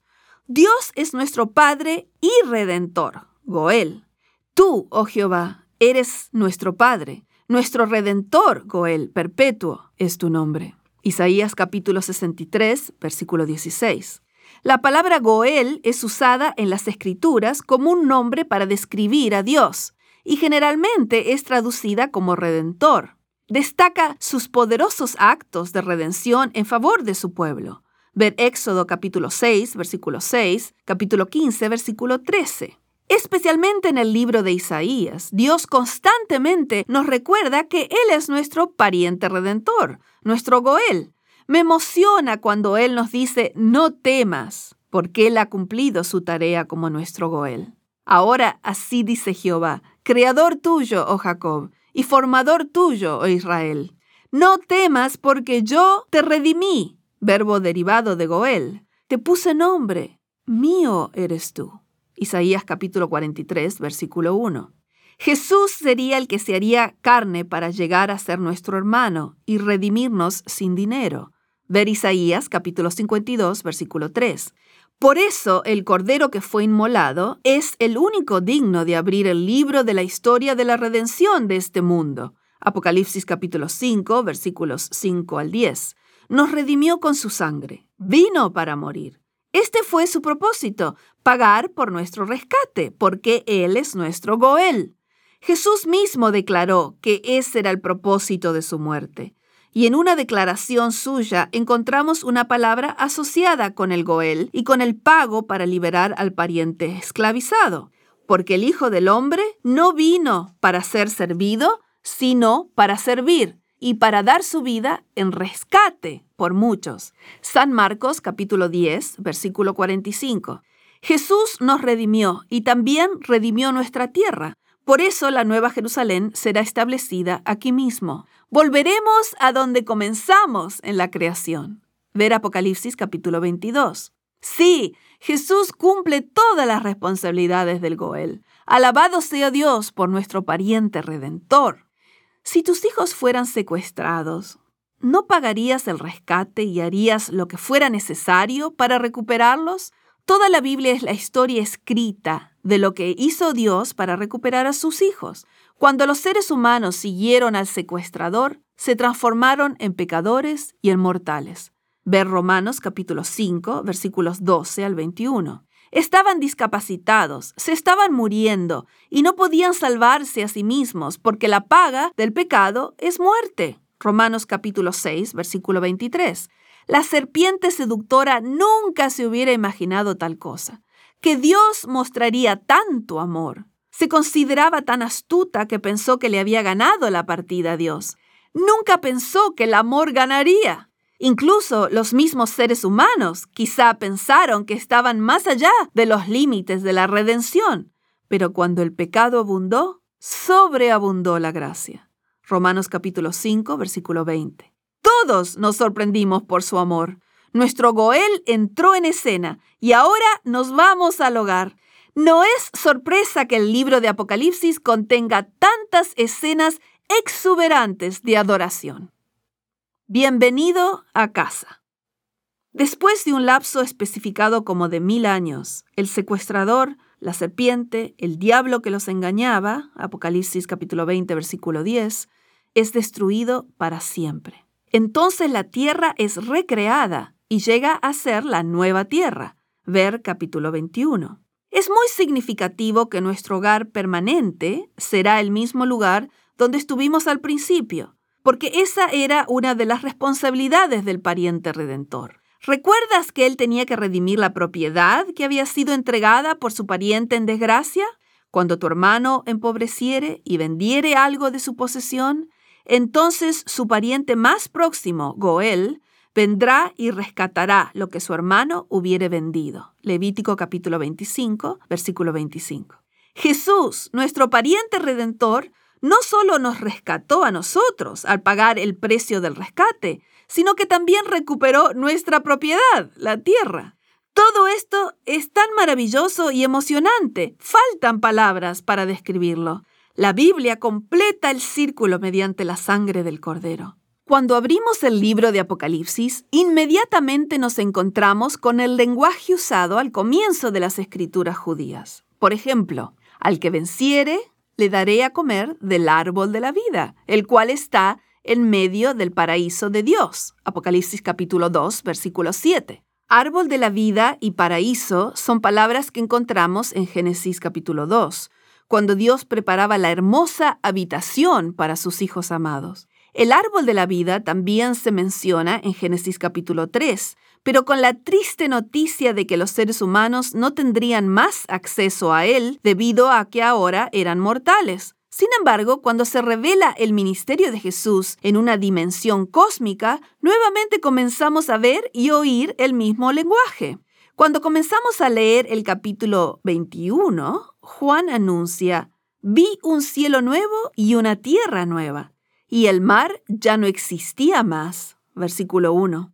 Para el mundo mediterráneo del primer siglo, el mar era el lugar donde residía el mal. Ahora ya no existe el mal y se escucha una gran voz desde el trono que anuncia el cumplimiento final del pacto divino, que había sido prometido en varias formas y en diversos momentos a través de la Biblia, pacto que siempre prometía la morada de Dios con su pueblo. Apocalipsis capítulo 21, versículos 3 y 4. La presencia de Dios con su pueblo ha sido el tema central a través de la historia de la humanidad. Los seres humanos fueron creados para estar con Él. Y este hecho se nos recuerda a través de todo el Antiguo Testamento. Y pondré mi morada en medio de vosotros y andaré entre vosotros, y yo seré vuestro Dios y vosotros seréis mi pueblo. Levítico capítulo 26, versículos 11 y 12. Esta frase de pacto nos recuerda constantemente que Dios está con nosotros y estará con nosotros para siempre. Oh, querido Jesús, cuánto necesito recordar esta realidad cada día. Más aún, Dios diseñó la forma en que su pueblo experimentaría su presencia en el tabernáculo del desierto y posteriormente en el templo. Dios manifestó la gloria de su presencia, así como su plan de redención en estas estructuras sagradas. Cuando Jesús se encarnó, vino a morar, a tabernacular entre nosotros. La palabra que se traduce como morar es la misma que se traduce como tabernáculo, pero en forma verbal. Y nuevamente vimos su gloria, gloria como del unigénito del Padre, lleno de gracia y de verdad. San Juan capítulo 1, versículo 14.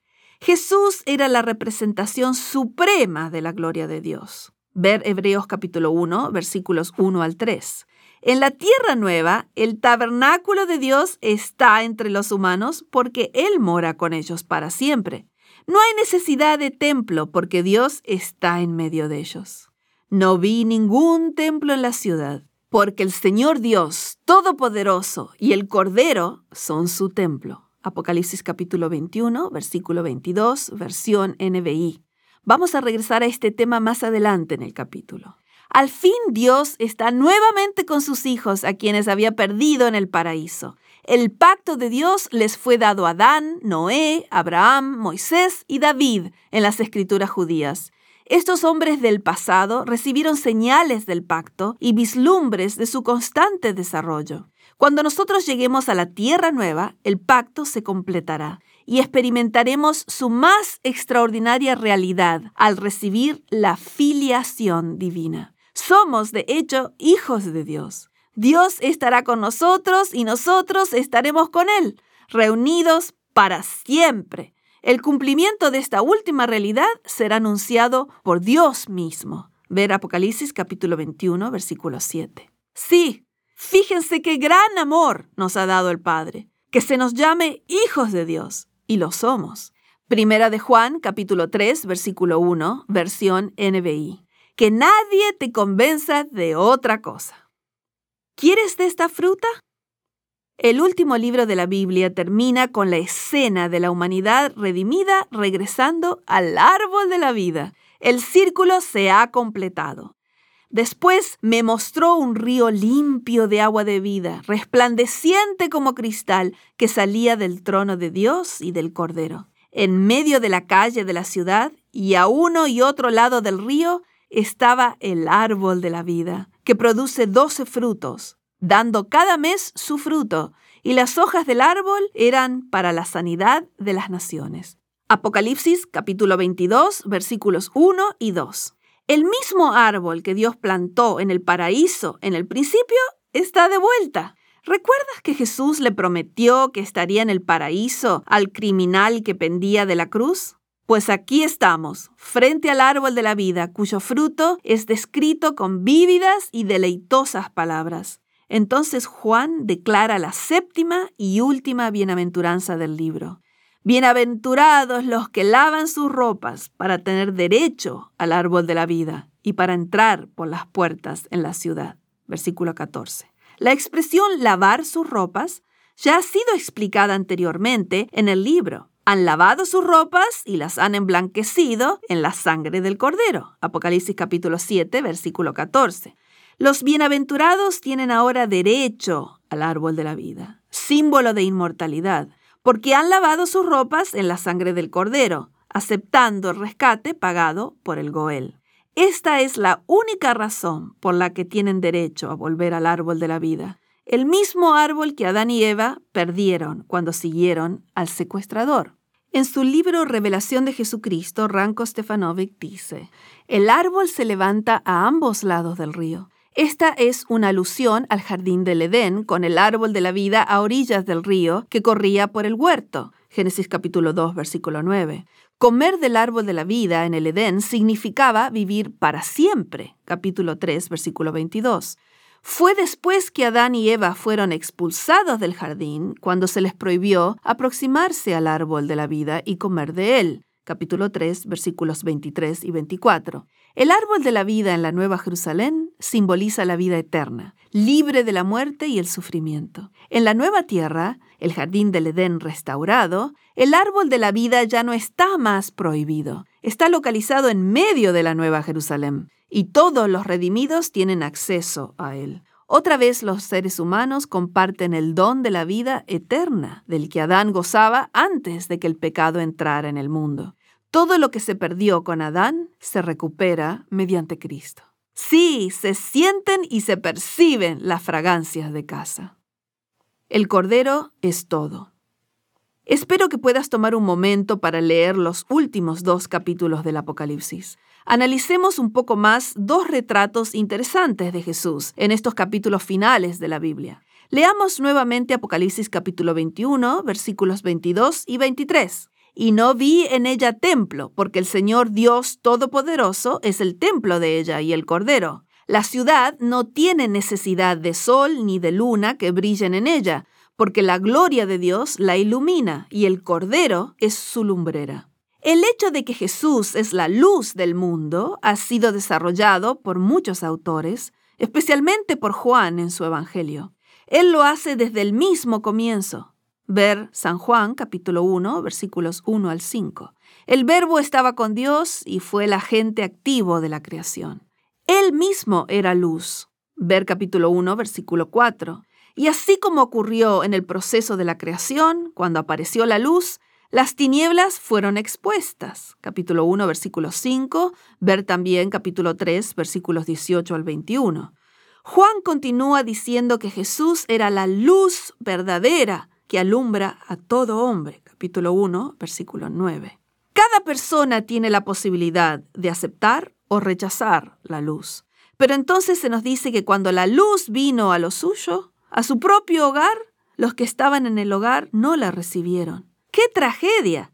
Se supone que el hogar es el lugar donde todos conocen tu nombre. El verbo, el dador de la vida, el dador de la luz, venía a este mundo.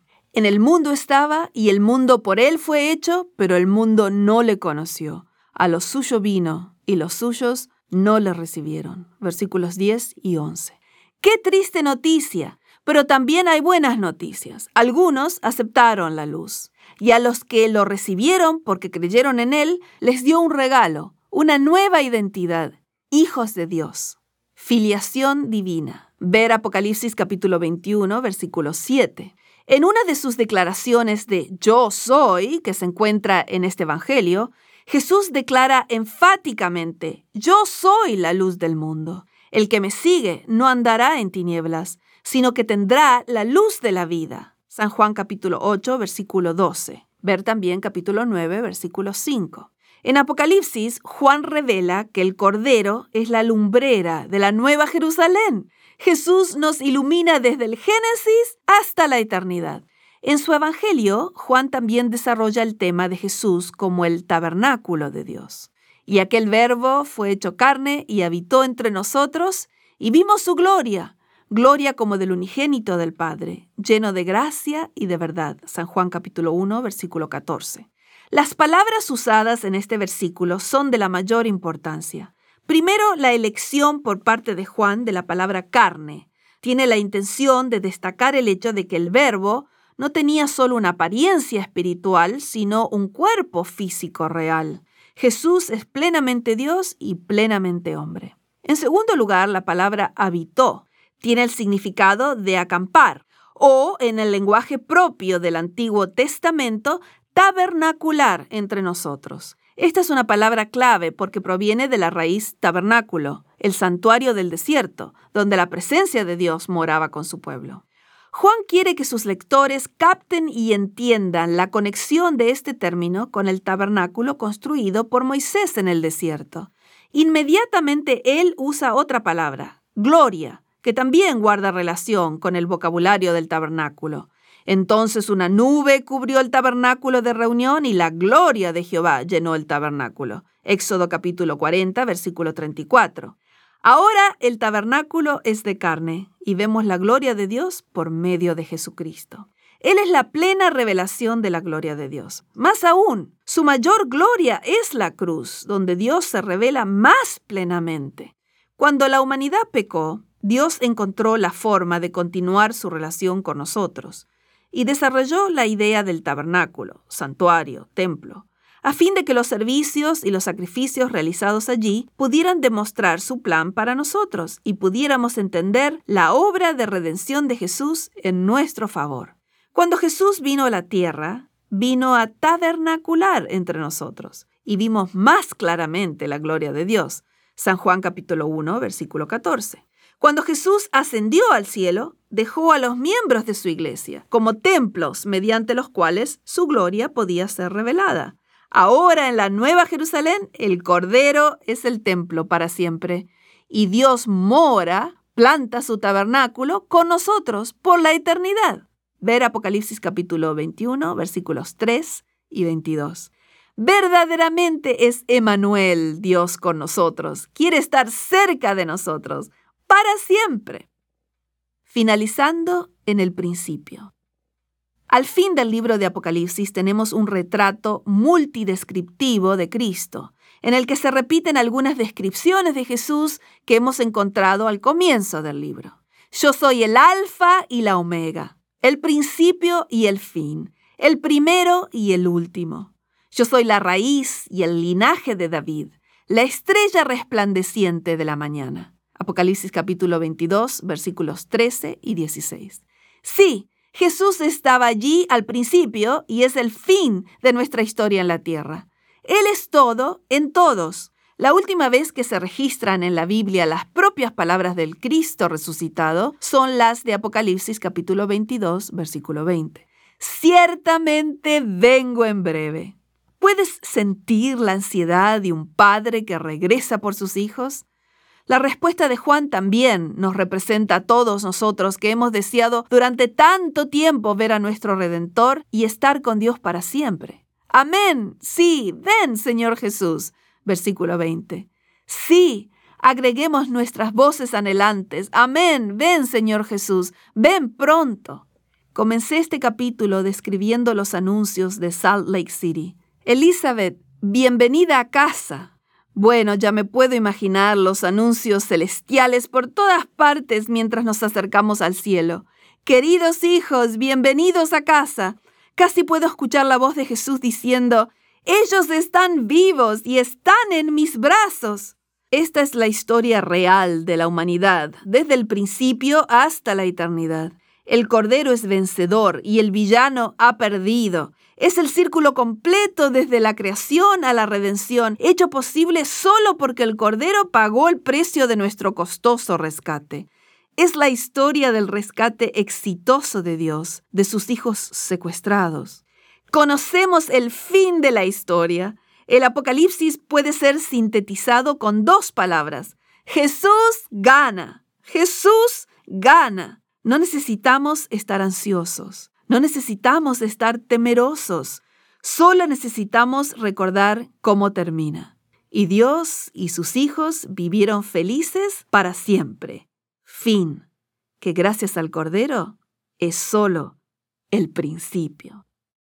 Para más información o para ver programas, escuchar libros en audio o solicitar estudios de la Biblia, conéctate con jesús101.tv.